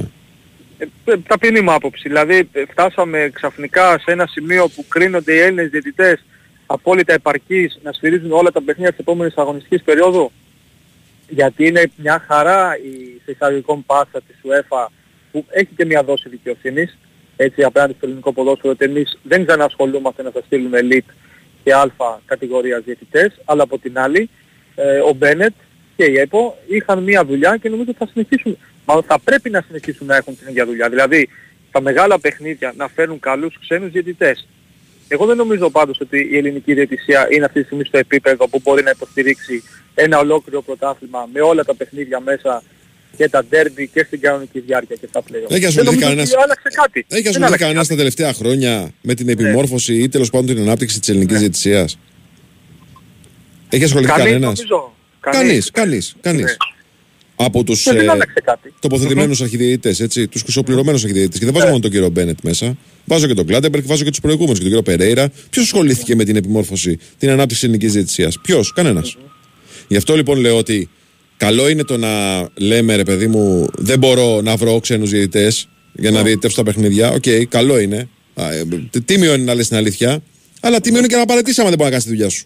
Εκτός κι αν δεν κάνεις, δεν λες την αλήθεια και λες αυτό που σε βολεύει. Ότι δηλαδή, όχι δεν μπορώ να φέρω, αλλά δεν θέλω να φέρω. Θέλω να βάζω Έλληνες διαιτητές. Ναι. Αυτό είναι άλλη κουβέντα γιατί το έχει πει πολλές φορές ο κ. Μπαλτάκος στο παρελθόν. Ότι στόχος μου είναι θα κάνω ότι περάσει από το χέρι μου να παίξουν Ναι. Έλληνες διαιτητές στα μάτια. Μάλιστα, ωραία. Με αυτόν τον τρόπο. Πλαγίως. Ε, Εγώ θεωρώ ότι είναι περισσότερο ζήτημα βολέματος ε, αυτή τη στιγμή παρά οτιδήποτε άλλο. Αν και σε ένα ευρύτερο πλαίσιο και μιλώντας για ένα ιδανικό περιβάλλον του ελληνικού ποδοσφαίρου, ναι, και εγώ θα ήθελα να σφυρίζουν μόνο Έλληνες διαιτητές, αλλά πρώτα θα πρέπει να έχει εκπονηθεί και να έχει υλοποιηθεί ένα συγκεκριμένο σχέδιο για την ανάπτυξη και τη, βελ- και τη βελτίωση της ελληνικής διαιτησίας και φυσικά ένα πλαίσιο στο οποίο η ελληνική διαιτησία θα παραμένει ε, μακριά από τη δικαιοδοσία και τον έλεγχο της ΕΠΟ. Είναι Να τόσο συζητά- απλό. Το Συζητάγανε, θέμα ρε του είναι να Σινίκο. το κάνει. Συζητάγανε, ρε Σινίκο, στην αρχή της σεζόν για επαγγελματική διαιτησία. Πες μου τι βήμα έγινε προς τα μπρος σε αυτή την υπόθεση. Τίποτα. Τίποτα. Ε. Αλλά εδώ για να είμαστε δίκαιοι θα πρέπει και οι ίδιες οι ομάδες, οι ίδιοι οι σύλλογοι να θελήσουν να έχουμε μία όσο το δυνατόν περισσότερο κανονική διαιτησία. Γιατί αν είναι να έχουμε ε, να στηθεί όλο αυτό το πλαίσιο, να γίνει επαγγελματική διαιτησία, ε, να προσπαθήσουμε να βγάλουμε κανονικούς διαιτητές και κάθε Κυριακή ε, να γίνεται το bullying του αιώνα ή πριν τα παιχνίδια ή μετά τα παιχνίδια, δεν έχει νόημα. Αλλά δεν νομίζω ότι είμαστε έτοιμοι ως ελληνικό ποδοσφαιρικό περιβάλλον να υποστηρίξουμε ελληνική διαιτησία και δεν νομίζω και στο μέλλον να γίνουμε ποτέ έτοιμοι.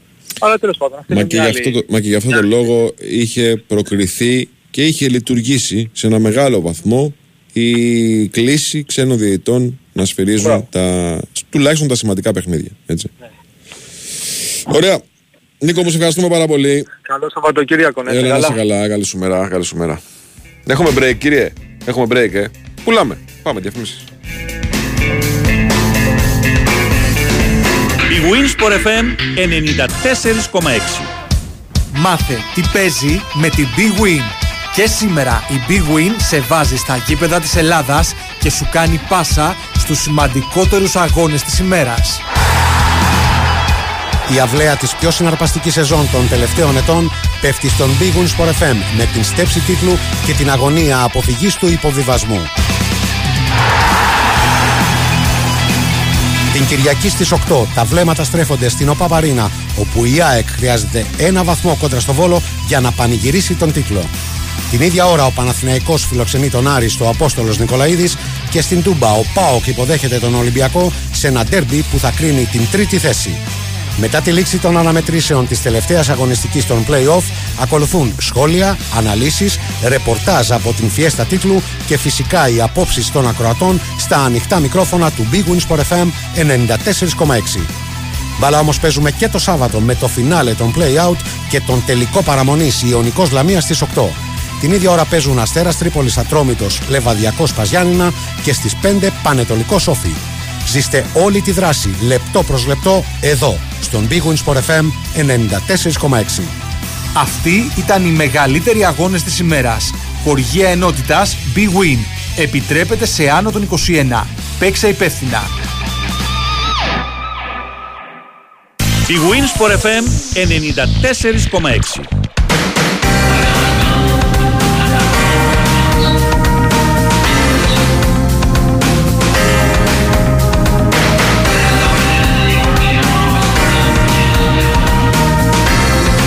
Διαβάζω από το sportfm.gr θετική να δώσει το γήπεδο της Crystal Palace για τον ανεπιθύμητο τελικό κυπέλου Ελλάδος. Να το δεχόμουν το δημοσίευμα, αλλά γράφεται στη ΣΑΝ. Οπότε το προσπερνάω. And what you said it was a lie. Ε, πάμε το μεσημεράκι για τις 2, είναι η εκτελεστική επιτροπή ε, του, της ΕΠΟ, προκειμένου να οριστεί ο τελικός του κυπέλου. Αυτή τη στιγμή που μιλάμε φαντάζει ως μεγάλο φαβορή το Παθεσσαλικό στάδιο και ως δεύτερο ως δεύτερη υποψηφιότητα αυτή του Ελμπασάν της Αλβανίας. Θα τα δούμε παιδιά μέσα στην ημέρα, λογικά αυτά. Πάμε να δούμε πώς προετοιμάζεται η ΑΕΚ για την ε, γιορτή που έρχεται στην ε, ΟΠΑ Παρένα και στη Νέα Φιλαδέλφια γενικότερα, διότι δεν τους χωράει όλους το γήπεδο. Κώστας και Τζόγλου μαζί μας. Καλημέρα σας κύριε. Καλημέρα. Τι γίνεται; Αγ- αγωνιστικά, εντάξει, δεν υπάρχουν ε, προβλήματα. Μμμ. Ε, έτσι κι αλλιώς οι προπονήσεις το τελευταίο διάστημα ε, στην ΑΕΚ ε, είναι λίγο, έχουν, πε- έχει πέσει ο ρυθμός, δηλαδή ε, εδώ και, και μέρες έχει γίνει αυτό και, πριν, ε, και πριν τη λεωφόρο ας πούμε. Ε, ε, για να είναι η- η- γενικά η ομάδα πιο φρέσκα, βέβαια έχει τα προβλήματα με τις ιώσεις και με όλα αυτά. Εντάξει, αυτό ίσως δεν φάνηκε και τόσο πολύ ε, στα παιχνίδια με τον ε, Παναθηναϊκό και με τον ε, Ολυμπιακό. Και, και τώρα κάπως έτσι είναι και θα πάει έτσι μέχρι το τέλος της σεζόν έτσι και, και αλλιώς η Άκη είχε πο- τρομερή ένταση στις προπονήσεις της όλη τη σεζόν. Δεν έκοψε σχεδόν καθόλου. Ήταν σχεδόν σε μόνιμη κατάσταση προετοιμασίας ας πούμε. Και έτσι πήγε και τελικά δικαιώθηκε το τεχνικό τίμα από αυτή την επιλογή. Νομίζω μέχρι τέλος δηλαδή πήγε, πήγε καλά. Έτσι συνεχίζει και τώρα λοιπόν είναι το παιχνίδι της Κυριακής. Ε, να θυμίσω πάλι ότι είναι ένα κανονικό παιχνίδι. δεν είναι φιέστα. Ο Βόλος επίσης δεν είναι καλεσμένος στη, στη φιέστα της ΑΕΚ. Δηλαδή δεν είναι μια ομάδα που έρχεται ε, για φιλικό παιχνίδι για να σηκώσει η ΑΕΚ το κύπελο. Ε, και το λέω αυτό όχι για να πω ότι είναι τρομερά δύσκολο το μάτι και τα λοιπά. Εντάξει, η ΑΕΚ είναι συγκλονιστικό φαβορή. Απλά ε, ούτε ανυπομονησία πρέπει να υπάρχει ότι πρέπει να μπει γκολ από το πρώτο λεπτό, ούτε οι παίκτες του Βόλου αν παίξουν ε, όπως πρέπει να παίξουν, όπως έχουν υποχρέωση, αλλά και δικαίωμα να παίξουν ότι είναι... Δηλαδή γενικά πρέπει ο κόσμος στην Κυριακή να είναι πολύ συγκρατημένος σε όλες τις εκδηλώσεις ε, που μπορούν να, να προκαλέσει μια στην ομάδα. Γιατί το πρωτάθλημα παίζεται, οι διαφορές είναι οριακές και οτιδή, οτιδήποτε μπορεί να συμβεί μπορεί να, να φέρει μια καταστροφή. Το, ε, το λέμε αυτό γιατί είναι, είναι ακριβώς έτσι τα πράγματα. Επίσης και με την είσοδο στον αγωνιστικό χώρο είδαμε χθες η ΑΕΚ έβγαλε μια ανακοίνωση προειδοποίηση που ήταν ε, πολύ έτσι, ε, σημαντική κατά την άποψή μου και, και πολύ σκληρή δηλαδή με όποιον επιθυμεί ξέρω εγώ να μπει στον αγωνιστικό χώρο ήδη πριν το παιχνίδι ή μετά το παιχνίδι ε, ή στη διάρκεια του αγώνα γιατί παλιά γινόταν αυτά ε, σε όλες τις ομάδες δηλαδή όταν τελείωνε το πρωτάθλημα η τελευταία αγωνιστική το τελευταίο 20 λεπτό παίζονταν με τον κόσμο στις γραμμές αλλά είναι άλλα, άλλα, ήταν Άλλα χρόνια ρε Κώστα αυτά, άλλα χρόνια. Ακριβώς. Άλλα και χρόνια. τότε ε, και δεν έμπαινε και κανείς δηλαδή μέχρι να τελειώσει το παιχνίδι. Τώρα είναι α- άλλη ιστορία. Ε, θυμόμαστε τι είχε γίνει και στο παιχνίδι με τον Ατρόμητο ε, στο, και στο τελικό του κυπέλου. Τέλος πάντων ε, α- αυτό που πρέπει ο κόσμος στην Κυριακή είναι να έχει μια καλή διάθεση να διασκεδάσει. Όσοι είναι τυχεροί και έχουν εισιτήριο θα μπουν στο γήπεδο. Όσοι είναι, δεν, δεν χωράνε, είναι ανθρωπίνως αδύνατο να μπουν όλοι στο γήπεδο. Οπότε απ' έξω θα έχει, πανηγύρι, θα έχει πανηγυρικό τμήμα, θα έχει πο, πολλές ο- οθόνες μπορεί ο καθένας να δει το παιχνίδι και σε μαγαζιά γύρω-γύρω και έξω από το γήπεδο. Οπότε δεν, είναι, δεν, δεν υπάρχει κανένας λόγος ε, αυτή η γιορτή που περιμέναμε 20 χρόνια στη Φιλαδέλφια και βάλει και τα χρόνια χωρίς πρωτάθλημα πριν πάρα πολλά χρόνια ε, να χαλάσει από οτιδήποτε. Είναι ένα μάτς, πρέπει η ΑΕΚ να, να κερδίσει το παιχνίδι να μην το χάσει πρέπει, αλλά να το κερδίσει λέμε. Και να τελειώσει και μετά να, να έρθει το κύπελο και να γίνει απονομή και νομίζω θα είναι μια, μια ξέχαστη βραδιά για όλοι. Ε, είναι εκπληκτικό αυτό που γίνεται με οπαδούς ΑΕΚ που έρχονται από το εξωτερικό. Ε, το κάνει ακόμη πιο εκπληκτικό ότι έρχονται πάρα πολύ από το εξωτερικό χωρίς εισιτήρια. Ε, απλά για να είναι εδώ. Ε, η πιο ακραία περίπτωση που τη βάλαμε και στα 365 είναι ένα παιδί που φεύγει από Αυστραλία ε, Σαββάτο βράδυ φτάνει Αθήνα 5 ώρες πριν τον αγώνα και, το, και τη Δευτέρα το πρωί ξαναφεύγει η Αυστραλία. Δηλαδή ε, αν το σκεφτείς είναι, είναι απίστευτο πόσες ώρες θα είναι στο αεροπλάνο για να είναι 5 ώρες στη Φιλαδέλφια. 5-6 ώρες στη Φιλαδέλφια. Και μιλάμε τώρα και Ε, πανάκριβο ταξίδι, έτσι. Ναι, ναι, καλά, εννοείται πανάκριβο ταξίδι. Πανάκριβο Εννοείται ταξίδι. πανάκριβο ταξίδι. Επειδή Ναι. ξέρω λεπτομέρειες είναι... Ναι, ναι. Ο άλλος Και που εγώ το έγραψες ξέρω- από τα Turks and Caicos που, που έρχεται, αυτός Ε, είναι. Αυτός, αυτός έρχεται, όχι, όχι. Αυτός έρχεται από, από Ατλάντα, USA. Α, Ήταν, ήταν εκεί ό- όταν, ε, ρε παιδί μου, έγραφα κάθε χρόνο στα γενέθλια του Άκη 65 κάποια περίεργα μέρη που μπαίνουν κάθε χρόνο Ναι, ναι, ναι. και από, από τα Google Analytics και είχα δει αυτός και τελικά ήταν αυτός. Α, ε, μάλιστα. μου 'στειλε μήνυμα δηλαδή, ναι. Τότε ήταν σε αυτά τα νησιά και έμπαινα από εκεί και, και συνέχεια δηλαδή. Ήταν κάθε μέρα στο Άκρο 65. Ε, είναι, είναι πραγματικά η τρέλα, η τρέλα δεν έχει σύνορα. Εννοείται από Ελλάδα, από επαρχία, έτσι έρχονται πάρα πολλοί κόσμος. Με, με πούλμαν, με αγιοταχή, με αυτά. Επίσης πάρα πολύ χωρίς εισιτήρια. Ε, είναι, είναι κάτι που μόνο σε τελικούς Champions League με, με αγγλικές ομάδες, ιδίως με τη Liverpool το έχω δει, να, δηλαδή να, να είναι ας πούμε 20.000 μέσα και άλλοι 30 στην πόλη ή γύρω από το γήπεδο και, και πέρυσι στο Παρίσι και στη Μαδρίτη. Στη Μαδρίτη Αλλά- είναι και το έχω ζήσει κι εγώ. Ναι, α, α- αλλά δεν, δεν, ε, δεν προσπάθησαν να μπουν.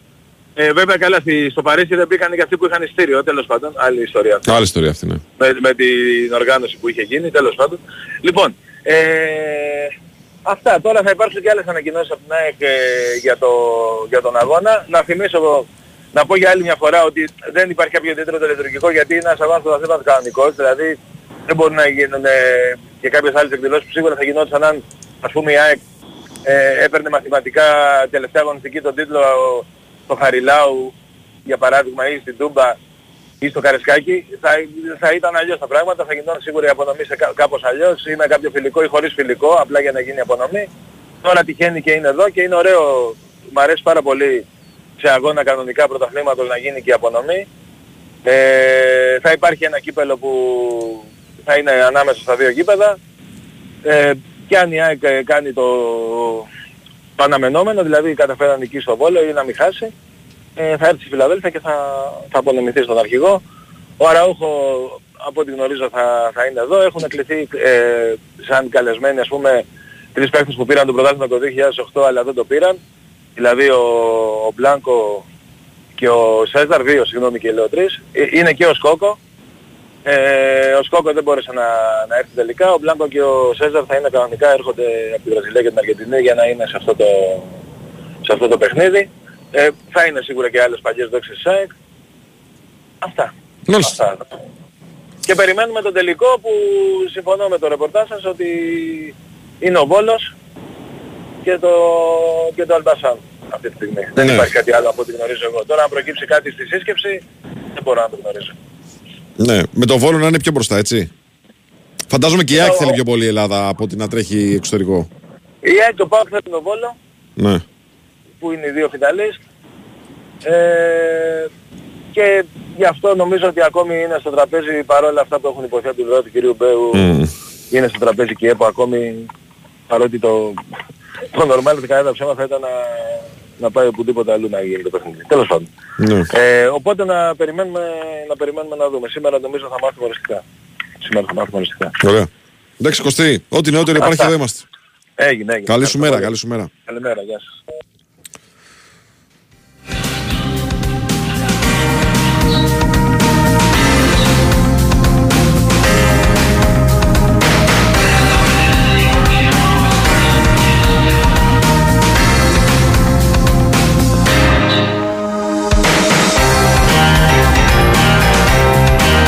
Λοιπόν, ο Σάσα Βεζέγκοφ αναδείχθηκε, πήρε μάλλον το τρόπαιο Αλφόνσο Φόρντ, ε, που απονέμεται στον κορυφαίο σκόρερ της Ευρωλίγκας, της κανονικής διάρκειας Ευρωλίγκας κάθε χρονιά. Ο Σάσα Βεζέγκοφ, λοιπόν, πήρε την πρώτη κούπα για φέτος, ε, ατομικού επίπεδου, αλλά ετοιμάζεται και για τα επόμενα, που είναι και ένας από τους ε, βασικούς υποψηφίους για τον πολυτιμότερο παίχτη της χρονιάς, ο Σάσα Βεζέγκοφ. With every lie you keep on telling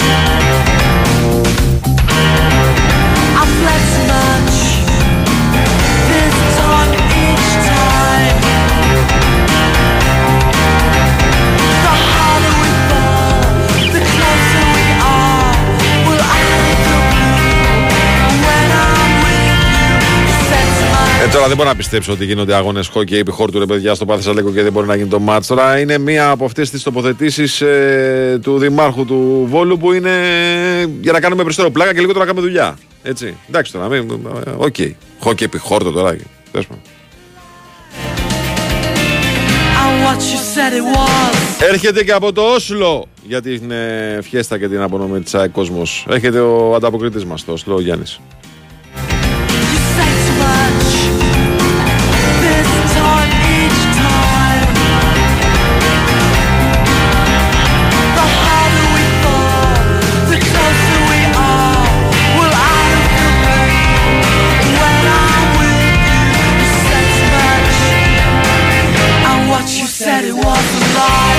Μια ωραία, μια πανέμορφη ηλιόλουστη μέρα είναι σήμερα. Δηλαδή, σαν τις υπόλοιπες 360 περίπου 360 μέρες το χρόνο σε αυτή τη χώρα. Πόσο τυχεροί είμαστε που έχουμε μια τέτοια ηλιοφάνεια. Και ακόμα πιο τυχεροί που έχουμε μια τέτοια εταιρεία σαν την Καλπάκ που φέρνει τον ήλιο στο σπίτι μας κάθε μέρα. Δεν νοείται σπίτι χωρίς ηλιακό θερμοσύφωνα σε μια χώρα σαν την Ελλάδα.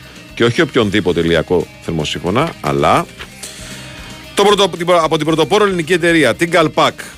Ηλιακή με αξεπέραστη τεχνολογία, βραβευμένο σχεδιασμό και την πιστοποίηση αποδοτικότητα Solar Keymark, δηλαδή τη μέγιστη πιστοποιημένη απόδοση. Και υπάρχει και το άλλο, το πολύ καλό νέο, το super νέο, το εξαιρετικό νέο. Έχει ανοίξει ήδη η επιδότηση αντικατάστασης των ενεργοβόρων ηλεκτρικών θερμοσυφώνων με νέους σύγχρονης τεχνολογίας. Ηλιακούς θερμοσύφωνε και η επιδότηση θα κυμαίνεται από 50 έως 60%. Έτσι κι αλλιώς κάνεις γρήγορα ε, κάνεις γρήγορα ε, εξοικονομείς τα χρήματα που δαπανείς για την αλλαγή του ε, ηλεκτρικού σου θερμοσύμφωνα σε ηλιακό. Τώρα με το 50-60% την επιδότηση αυτή γίνεται ακόμα περισσότερο εύκολη διαδικασία. Η πλατφόρμα α, άνοιξε αυτές τις μέρες, οπότε λοιπόν είναι ευκαιρία να εγκαταστήσετε το δικό, τας, το δικό σας καλπάκ και να έχετε ζεστό νερό κάθε μέρα και οικονομία κάθε μέρα.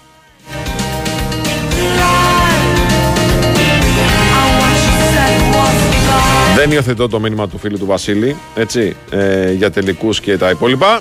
Λοιπόν, πάμε break. Ακούμε δελτίο ειδήσεων, επιστρέφουμε για το τελευταίο ημίωρο της εκπομπής.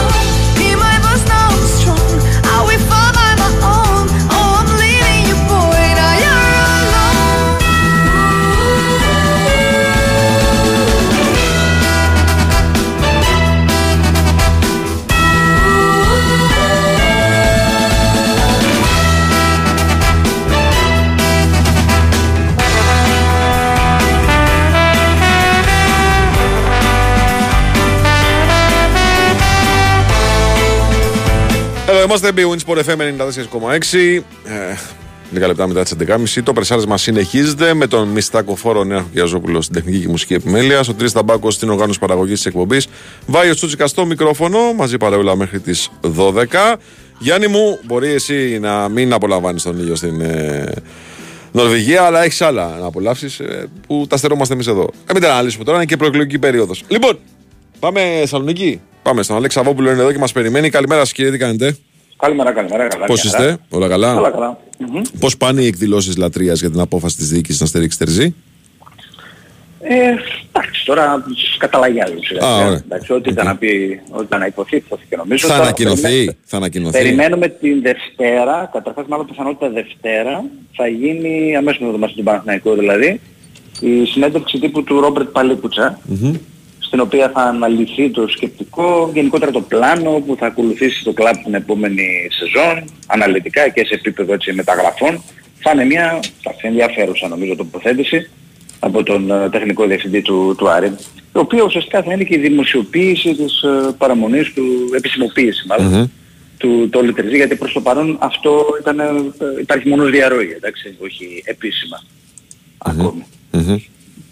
Αλλά δεν έχει αλλάξει κάτι και ούτε υπάρχει κάποια άλλη σκέψη τη δεδομένη χρονική στιγμή. Το θέμα είναι από εδώ και πέρα να δούμε πώς θα πλαισιωθεί το τεχνικό team. Γιατί ε, υπάρχει ε, νομίζω μια σκέψη πέρα από τον Τάσο Θεό που θα πρέπει να ξεκαθαρίσει πρώτα το, το format, τι, να τελειώσει δηλαδή πρώτα από την εθνική ομάδα για να δούμε τι, τι θα γίνει από εκεί και πέρα. Ε, ενδεχομένως να χρειαστεί στελέχωση και με κάποιους άλλους ανθρώπους στο τεχνικό team για να ισχυροποιηθεί λίγο γιατί αυτή τη στιγμή έχει κάποιες, ε, κάποια κενά. Ναι, ναι. Ε, φαντάζομαι ότι αυτό θα γίνει σε κουβέντα με τον κύριο Τερζή έτσι, και θα, θα προχωρήσει στις κινήσεις ο Άρης. Εντάξει, το δύσκολο είναι να, το Α, δηλαδή το ποιος θα είναι ο leader του σχήματος. Από εκεί και πέρα τα υπόλοιπα μπορείς να τα συζητήσεις και να τα συμφωνήσεις. Τώρα, Κοίτα, μετά από αυτή την απόφαση νομίζω βάει ξεκάθαρα το βάρος πέφτει στο, στο Ρόμπερτ Παλίκουτσα και στην, ε, και στην επιλογή των ποδοσφαιριστών ε, ε, που, θα, γίνω- που, θα, που θα έρθουν.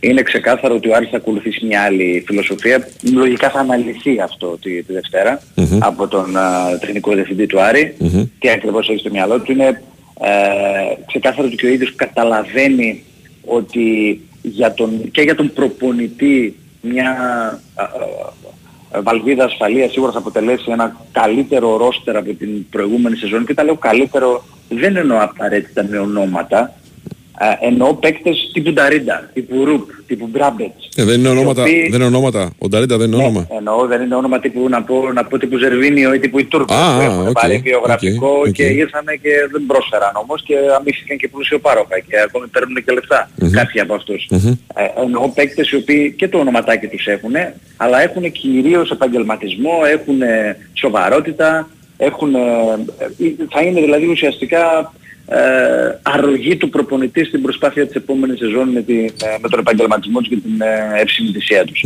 Τέτοιους ε, ποδοσφαιριστές νομίζω θα αναζητήσει, τουλάχιστον προσπαθεί να βρει ο Ρόμπερτ Παλίκουτσα για την επόμενη σεζόν. Ωραία. Αγωνιστικά τώρα για το μάτι Κυριακής, γιατί υπάρχει και το μάτι Ναι. αυτό. Καταλαβαίνω ότι Ναι, υπάρχουν βεβαίως. πολλοί παίχτε του Άρη στο όριο. Το να αγωνιστούν Ναι. ή να μην αγωνιστούν. Τι μπορείς να μας πεις γι' αυτό; Κοίτα να δεις τώρα, ε, ο Πάλμα από τη στιγμή που βρίσκεται πια με το 1,5 πόδι εκτός, δεν ξέρω αν θα το ρισκάρει το κλαμπ να το χρησιμοποιήσει Ναι. σε αυτό το τελευταίο παιχνίδι, δεν ξέρω αν έχει και νόημα να το, να το κάνει. Ε, για να μην διακινδυνεύσει κάποιο τραυματισμό ή οτιδήποτε. Τώρα δεν είναι για να παίζει με αυτά τα πράγματα από ό,τι αντιλαμβάνομαι. Ενώ είναι οι συζητήσεις αυτή τη στιγμή σε κορύφωση με τη Glasgow Rangers. Υπάρχει ένα τηλεφώνημα με την Anderlecht όπως σου έλεγα που λέει ότι θα σε ξανασυζητήσουμε από εβδομάδα. Είναι ανοιχτό δηλαδή αυτή τη στιγμή και πάει στην τελική του ευθεία το θέμα. Άρα νομίζω ότι λογικά δεν θα χρησιμοποιηθεί ο Πάλμα. Αυτή την αίσθηση έχω. Ούτε ο Φαμπιάνο νομίζω θα παίξει. Ε, έχοντας αυτό το πρόβλημα στη, στη Γάμπα. Στη γάμπα. Ναι, και ο Μπράμπετ ναι μεν πλέον μπήκε τις τελευταίες δύο μέρες στις προπονήσεις, αλλά αυτός λείπει καιρό και επίσης επειδή είναι το τελευταίο μάτι θα υπάρχει λόγος, νομίζω και για τον Μπράμπετ δεν το βλέπω. Στην αποστολή πάντως θα είναι λογικά ο τσεχος ε, για το παιχνίδι αυτό. Άρα τώρα ο προπονητής του Άρη θα πάει σε, ε, εντάξει όχι σε πάρα πολλές αλλαγές, πιστεύω ότι αν θα αλλάξει κάτι ίσως αλλάξει τον τερματοφύλακα, δούμε ξανά το Σιαμπάνι δηλαδή σε αυτό το τελευταίο μάτς, αντί του, του Κουέστα. Ίσως δούμε τον Οντουμπάτζιο αντί του Εμπακατά στο δεξιάκρο με μαζικούς στο αριστερό, Πίρισμαν Ενκουλού, Νταρίντα, Ματέο. Ε, νομίζω θα δούμε τον Καμάτσο Βάη από το, στο αρχικό σχήμα. Ψευτοενιάρη ή άκρη; Ε, νομίζω άκρη, άκρη. Άκρη. ε. άκρη. Εμένα μου Νομίζω άρεσε θα πάντως ξανα- ε, το ψευτοενιάρη το είχε παίξει στη Φιλαδέλφια, δεν το είχε παίξει με την ΑΕΚ. Ναι, ναι, ναι. ναι. Μου Απλά άρεσε αυτό το επειδή- ρόλο. Απλά επειδή ο Γκρέι πήγε καλά Αχα. στο τελευταίο μάτς και ε, γενικότερα δείχνει μια διάθεση έτσι τώρα στο, στο τέλος, νομίζω θα τον επιβραβεύσει ο Πεπουζάκης και θα τον βάλει ξανά να παίξει την, ε, την Κυριακή. Ε, βασικό. Ε, θα σου πω Ματέο με τον Καμάτσο, τώρα στη μεσαία γραμμή ο Νταρίντα και ο Ρουπ, ο οποίος και αυτός έχει υψηλό κίνητρο, είναι δηλαδή στους παίκτες που έχουν ε, κίνητρο. Ε, και μένει να δούμε τώρα ε, ποιος θα είναι ο τρίτος στη, στη μεσαία γραμμή. Αυτό μένει ως, ε, ως εκκρεμότητα αυτή τη στιγμή. Ναι. Μήπως κάνει την έκπληξη και βάλει το σγούρο από, από την αρχή. Ο Ετέμπο; Παράδειγμα, Ο Ετέμπο, α, είναι και ο Ετέμπο μια επιλογή. Α, φευγάτος είναι και αυτός. Φευγάτος είναι και αυτός. Εντάξει, α, και αυτός. Ο Νταμπό δεν νομίζω. Εντάξει, μετά από το περιστατικό αυτό νομίζω ότι δύσκολα. Ε, και μετά θα ανοίξει φυσικά από Δευτέρα και η κουβέντα ε, του προπονητή με τους παίκτες που είναι να αποχωρήσουν και δεν αναφέρομαι μόνο σε αυτούς που λίγο τα συμβόλαια και λίγο πολύ ξέρουμε τι θα γίνει, αλλά με αυτούς που δεσμεύονται με συμβόλαιο και βρίσκονται, ε, ε, το κλαμπ δεν θα επιθυμούσε την, πα- την περαιτέρω παραμονή τους. Αλλά εδώ μιλάμε για διαπραγμάτευση, μιλάμε για αποζημιώσεις, μιλάμε για ε, δύο-τρία σε πολλούς χρόνια συμβολέου ακόμη, επομένως δεν είναι και εύκολο. Μάλιστα. Ωραία. Αλέξη μου, σε ευχαριστούμε πάρα πολύ. Να είστε καλά. Έχουμε πολλή κουβέντα να κάνουμε από την επόμενη εβδομάδα και με όλους τους συναδέλφους και με τον Αλέξη Σαββόπουλο για το πόσο ο Άρης ε, θα δομηθεί εν ώψη της επόμενης σεζόν.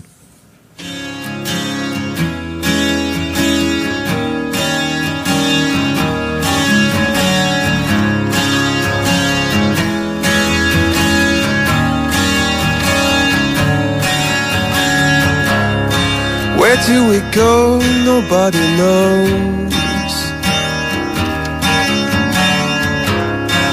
I've gotta say I'm on my way down. God give me style and give me grace. God put a smile upon my face.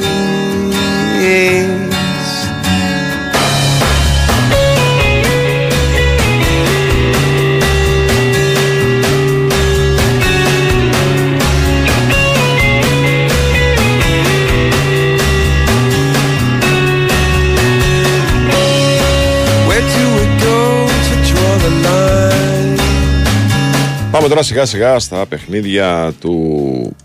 τα εξωτερικά. Έτσι, αυτά που έγιναν χθες για τα ημιτελικά του Europa League και του Europa Conference League. Τα είπαμε και στο ξεκίνημα της εκπομπής. Στο Europa League η Juventus καταφέρει- κατάφερε και σοφάρισε τη Σεβίλη στο 96 της αναμέτρησης με την ε, Ισπανική ομάδα με τον γκολ του Γκάτι.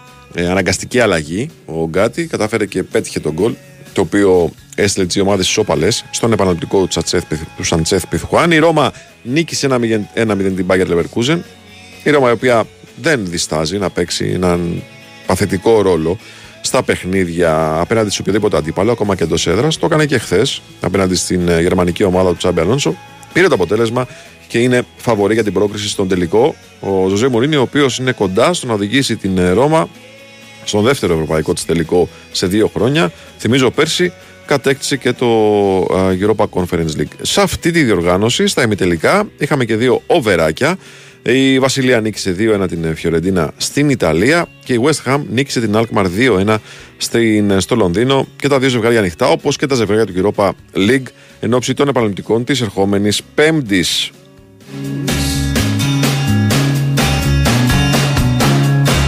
Don't ever say you're on your way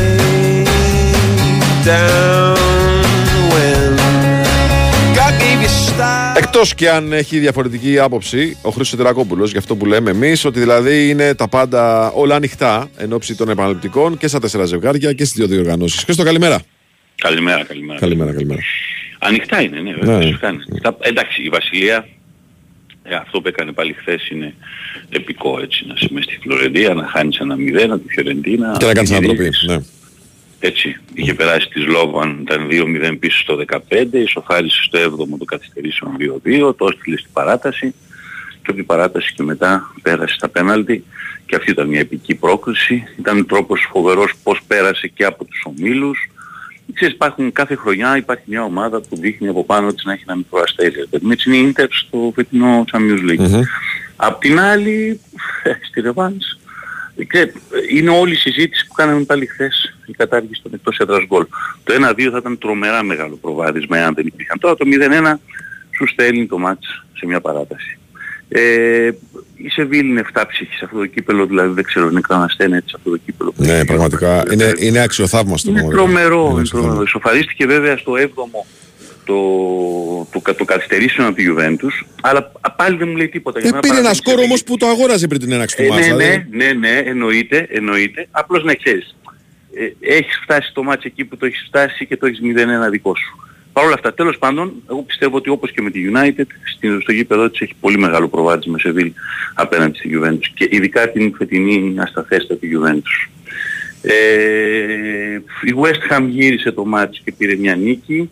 Θα της χρειαστεί πάρα πολύ στη ρεβάνς γιατί εκεί μέσα η Alkmaar είναι πάρα πολύ καλή. Α, επίσης ανοιχτή αυτή η περίπτωση να παραπεράσει η Alkmaar τελικό αλλά και η West Ham να παίξει πρώτο τελικό από το 76.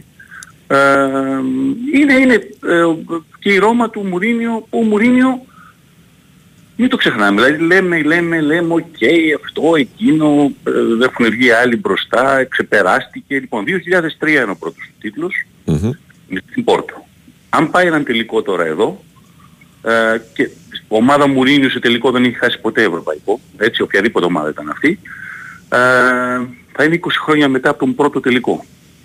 Λοιπόν, ο μόνος άλλος που έχει κάνει τέτοιες παρουσίες από πρώτο τελικό που έπαιξε μέχρι τον επόμενο να είναι πάνω από δύο δεκαετίες είναι ο Σεράλεξ. Και μια και χθες ήταν τα 40 χρόνια, έχω ανεβάσει ένα κομμάτι στο Instagram. Με την Αβερντίν, ε. Ναι. Ναι, χθες, χθες το βράδυ ήταν, δεν είναι η σημερινή ημερομηνία, αλλά χθες έπεσα πάνω σε ένα ντοκιμαντέρ στο BBC Scotland και ήταν πραγματικά συγκλονιστικό για αυτήν την Αβερντίν. 40 χρόνια από τη φορά που κέρδισε στο Γκέτεμπορκ, στο κύπελο κυπελούχων που δεν υπάρχει εδώ και πολλά χρόνια, τη Real Madrid. Λοιπόν, είναι η τελευταία φορά που η Real πήγε σε έναν τελικό, δεν μετράμε τα Super Cup, γιατί τα Super Cup είναι μια βραδιά μεταξύ δυο νικητών. Μιλάμε για διοργάνωση ολόκληρη, έτσι. Μμμ, μμμ. Από τότε έχει πάει σε 10 τελικούς. 8 του Champions League, έτσι, και 2 του κυπέλου UEFA. Πιο πριν, από τα πρώτα, πρώτα ήταν τα δύο κύπελα UEFA και μετά έχει κερδίσει και τους 10. Τελευταία τσίτα λοιπόν είναι η Αμπερντίν να την κερδίζει στο Γκέτεμπορκ. Ρεάλ του Ντι Στέφανο, Ντι Στέφανο στο πάγκο της Ρεάλ, με εμπειρία στους πάγκους τότε, είχε πάρει πρωτάθλημα με τη Ρεάλ, είχε πάρει πρωτάθλημα νωρίτερα με τη Βαλένθια, ήταν ο Ντι Στέφανο και ένας άγνωστος Άλεξ Φέργκισον με μια άγνωστη πλήρως ομάδα που ήταν η Αμπερντίν, όλοι ξέρουν από τη Σκωτία, τη Celtic και τη Rangers. Είναι ο τελευταίος προπονητής ο Φέργκισον που έχει στερήσει σε Celtic και Rangers τον τίτλο, δηλαδή από τότε και μετά τους δύο τίτλους συνεχόμενους της, ε, της Αμπερντίν που πήρε 85 και 86 μετά μόνο νικητές είναι οι δύο. Ε, η Celtic, κυρίως η Celtic ή οι Rangers. Είναι η τελευταία σκοτσέζικη ομάδα που έχει πάρει κύπελλο Ευρώπης. Α, είναι τεράστια επιτυχία διότι είναι η Aberdeen ε, σε μια εποχή που ακόμα και στη Σκωτία ναι οκ είχε σιγά σιγά αρχίσει και την έφτιαχνε να κοντράρει τους άλλους δύο αλλά αν έλεγες κάποια Σκοτσέζικη θα πάει τελικό πάλι θα ήταν η Celtic και οι Rangers. Εκείνα τα χρόνια και η Dundee United πολύ δυνατή που είχε παίξει και τελικό κυπέλου UEFA την επόμενη χρονιά δύο-τρία χρόνια πιο μετά από το, το 83 το 86, το 87 πότε ήταν. Ε, και ο Φέρκισον λοιπόν πήγε το 83 και ξαναπήγε σε ευρωπαϊκό τελικό το 99 με την United, το πήρε. Και ξαναπήγε το 2008 και το πήρε με την ε, United. Και ξαναπήγε και σε ένα τελικό το 2011 που τον έχασε από την Παρσελώνα. Δηλαδή από τον πρώτο του τελικό α, μέχρι τον, α, τον τελικό που έχασε, τον τελευταίο τελικό της καριέρας του που έχασε, ήταν σχεδόν 30 χρόνια, έτσι. Ναι. Ο Αντσελότη τι timeline έχει, έχει Ο χαράξει. Αντσελότη το timeline είναι το εξής. 2003 και αυτός, Ναι. ε, που πήρε το πρώτο με την Μίλαν και πάει τώρα, αν περάσει η Real τελικό, να είναι στα 20 χρόνια και αυτός. Επίσης. Επίσης. Το λες και τρομερό, πετυχημένο, ναι. Επίσης τρομερό. Κοίτα, για τον Μουρίνιο η συζήτηση ξαναγυρίζει στο ότι ε, ο, ο Κάρλο εννοείται ότι είναι αυτός που έχει πάρει το κύπελο με τη Μίλαν, το έχει ξαναπάρει με τη Ρεάλ, το έχει ξαναπάρει μετά με τη Ρεάλ, έχει πάρει το, το τρόπαιο αρ- ε, πα- περισσότερες φορές από ό,τι έχει πάρει ο Μουρίνιο, αλλά οι δυο ομάδες με το οποίο έχει πάρει το κύπελο είναι η Μίλαν και η Ρεάλ. Στον Μουρίνιο πάντα να δίνουμε το credit ότι έχει πάρει το κύπελο δυο φορές, αλλά με την Πόρτο και την Ίντερ.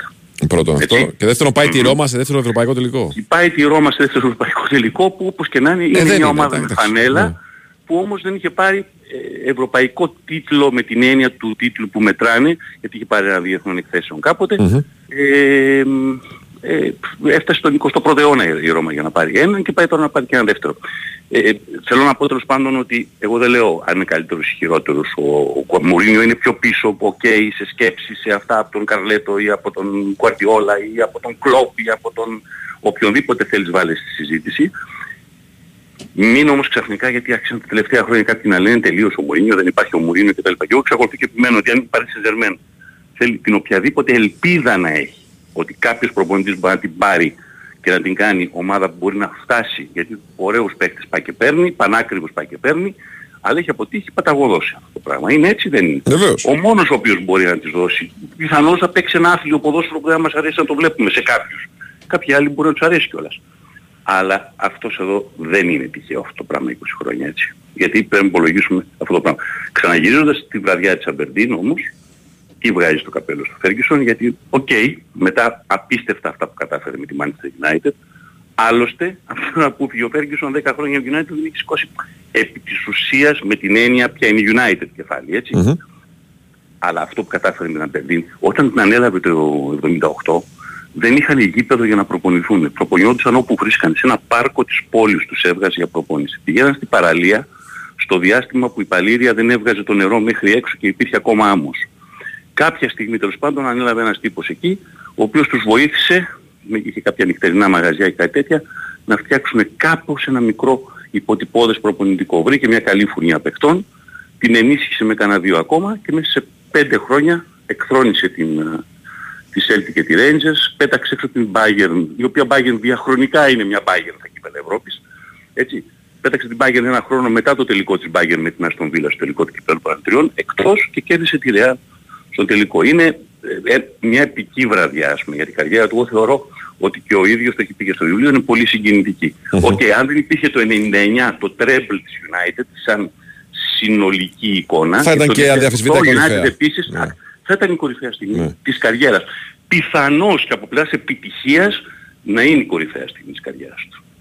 Χριστό, πόσο πιθανό βλέπεις να έχουμε και φέτος αλλαγή έδρας και του Ε, τελικού ε, Champions League; Τρομερά πιθανό και έχει συζητηθεί πρώτη φορά ε, πριν από 1,5 μήνα όταν κάποιος ε, ε, είπε στους οπαδούς της City που από κάπου γυρίζανε, που γυρίζανε από το Μόναχο πριν από 20 μέρες ε, μήνα μην βιαστείτε να κλείσετε γιατί λοιπόν πάει πάλι να συζητηθεί η σίγουρη πια λύση, πια το σιγουράκι της UEFA που είναι η Πορτογαλία Ναι. η οποία ανα πάσα στιγμή είναι έτοιμη να πει ναι έχουμε ένα, δύο, τρεις, τέσσερις επιλογές, ελάτε εδώ να κάνετε το τελικό εδώ. Ε, α, μετά από αυτό όμως μην ξανακούσω κάποια στιγμή στο μέλλον την UEFA να λέει στη Κωνσταντινούπολη δίνουμε ούτε το Ιντερτότο, δεν ξέρω το, το, το οποιοδήποτε. Ναι, τώρα βέβαια επικαλούνται ε, θέματα ασφαλείας Ότι- εν ώψη εκλογών. Ναι, ωραία, χαίρομαι πολύ. Κάποια στιγμή κάτσε και δες όταν ανέθεσες πέρσι, γιατί αυτό πάλι ξανά έγινε πριν από ένα χρόνο, μετά το, μετά το, το πρόβλημα της Αγίας Πετρούπολης, μετά, μετά, μετά, μετά, κάτσε και δες ότι κάποια στιγμή η Τουρκία μέσα στον επόμενο χρόνο θα έχει εκλογές. Δηλαδή κάποια στιγμή πήγαινε το σε κάποια μέχρι που να μην χρειάζεται να το αλλάζει συνέχεια, συγγνώμη. Θα έχει κόσμος που μπορεί πάρα πολύ καιρό τώρα. Να έχει κλείσει ξενοδοχεία, εισιτήρια, τα να πάντα. έχει ναι. κλείσει ξενοδοχεία, ακριβώς, ανεξαρτήτως ποιοι θα πηγαίνουν τελικό. Σου λέει, εγώ θέλω να πάω να δω ρε παιδί μου έναν τελικό. Έτσι. Αλλά θέλω να σου πω ότι ε, δεν είναι ωραίο. Η UEFA είσαι. Ε, ακόμα και την πιθανή, απίθανη περίπτωση, κανονικά πρέπει να έχεις κάτσει και να την έχεις σκεφτεί. Και τώρα θα είναι η τέταρτη αλλαγή τελικού τρεις φορές. Έχω από χάσει την μπάλα κι εγώ. μια για- Έχω για χάσει την Πετρούπολη. μπάλα. Τέσσερις στις τελευταίες πέντε. Έτσι. Εντάξει. Του χρόνου ευτυχώς είναι ο Wembley και έτσι δεν θα έχουμε πια προβλήματα. Έγινε. Να είστε καλά. Καλημέρα, Χριστό, καλημέρα, καλημέρα. Ε, Υπάρχει μια πολύ ωραία εδώ ιδέα που λέει: Φέρτε τον τελικό στο βόλο. Είναι έτοιμος ο Αχηλέας. Είναι μία από τις επιλογές. Πάντως, αλήθεια ε, είναι ότι θα μπορούσαν κάλλιστα να είχαν προπολογίσει στην UEFA ε, το γεγονός ότι 14 Μαΐου, δηλαδή ένα μήνα παρά τέσσερις μέρες πριν την προκαθορισμένη ημερομηνία έναρξης του τελικού του Champions League, ήταν οι εκλογές ε, της ε, Τουρκίας, οι προεδρικές εκλογές. Οπότε θα έπρεπε να το ξέρανε από καιρό ή να το είχαν υπολογίσει.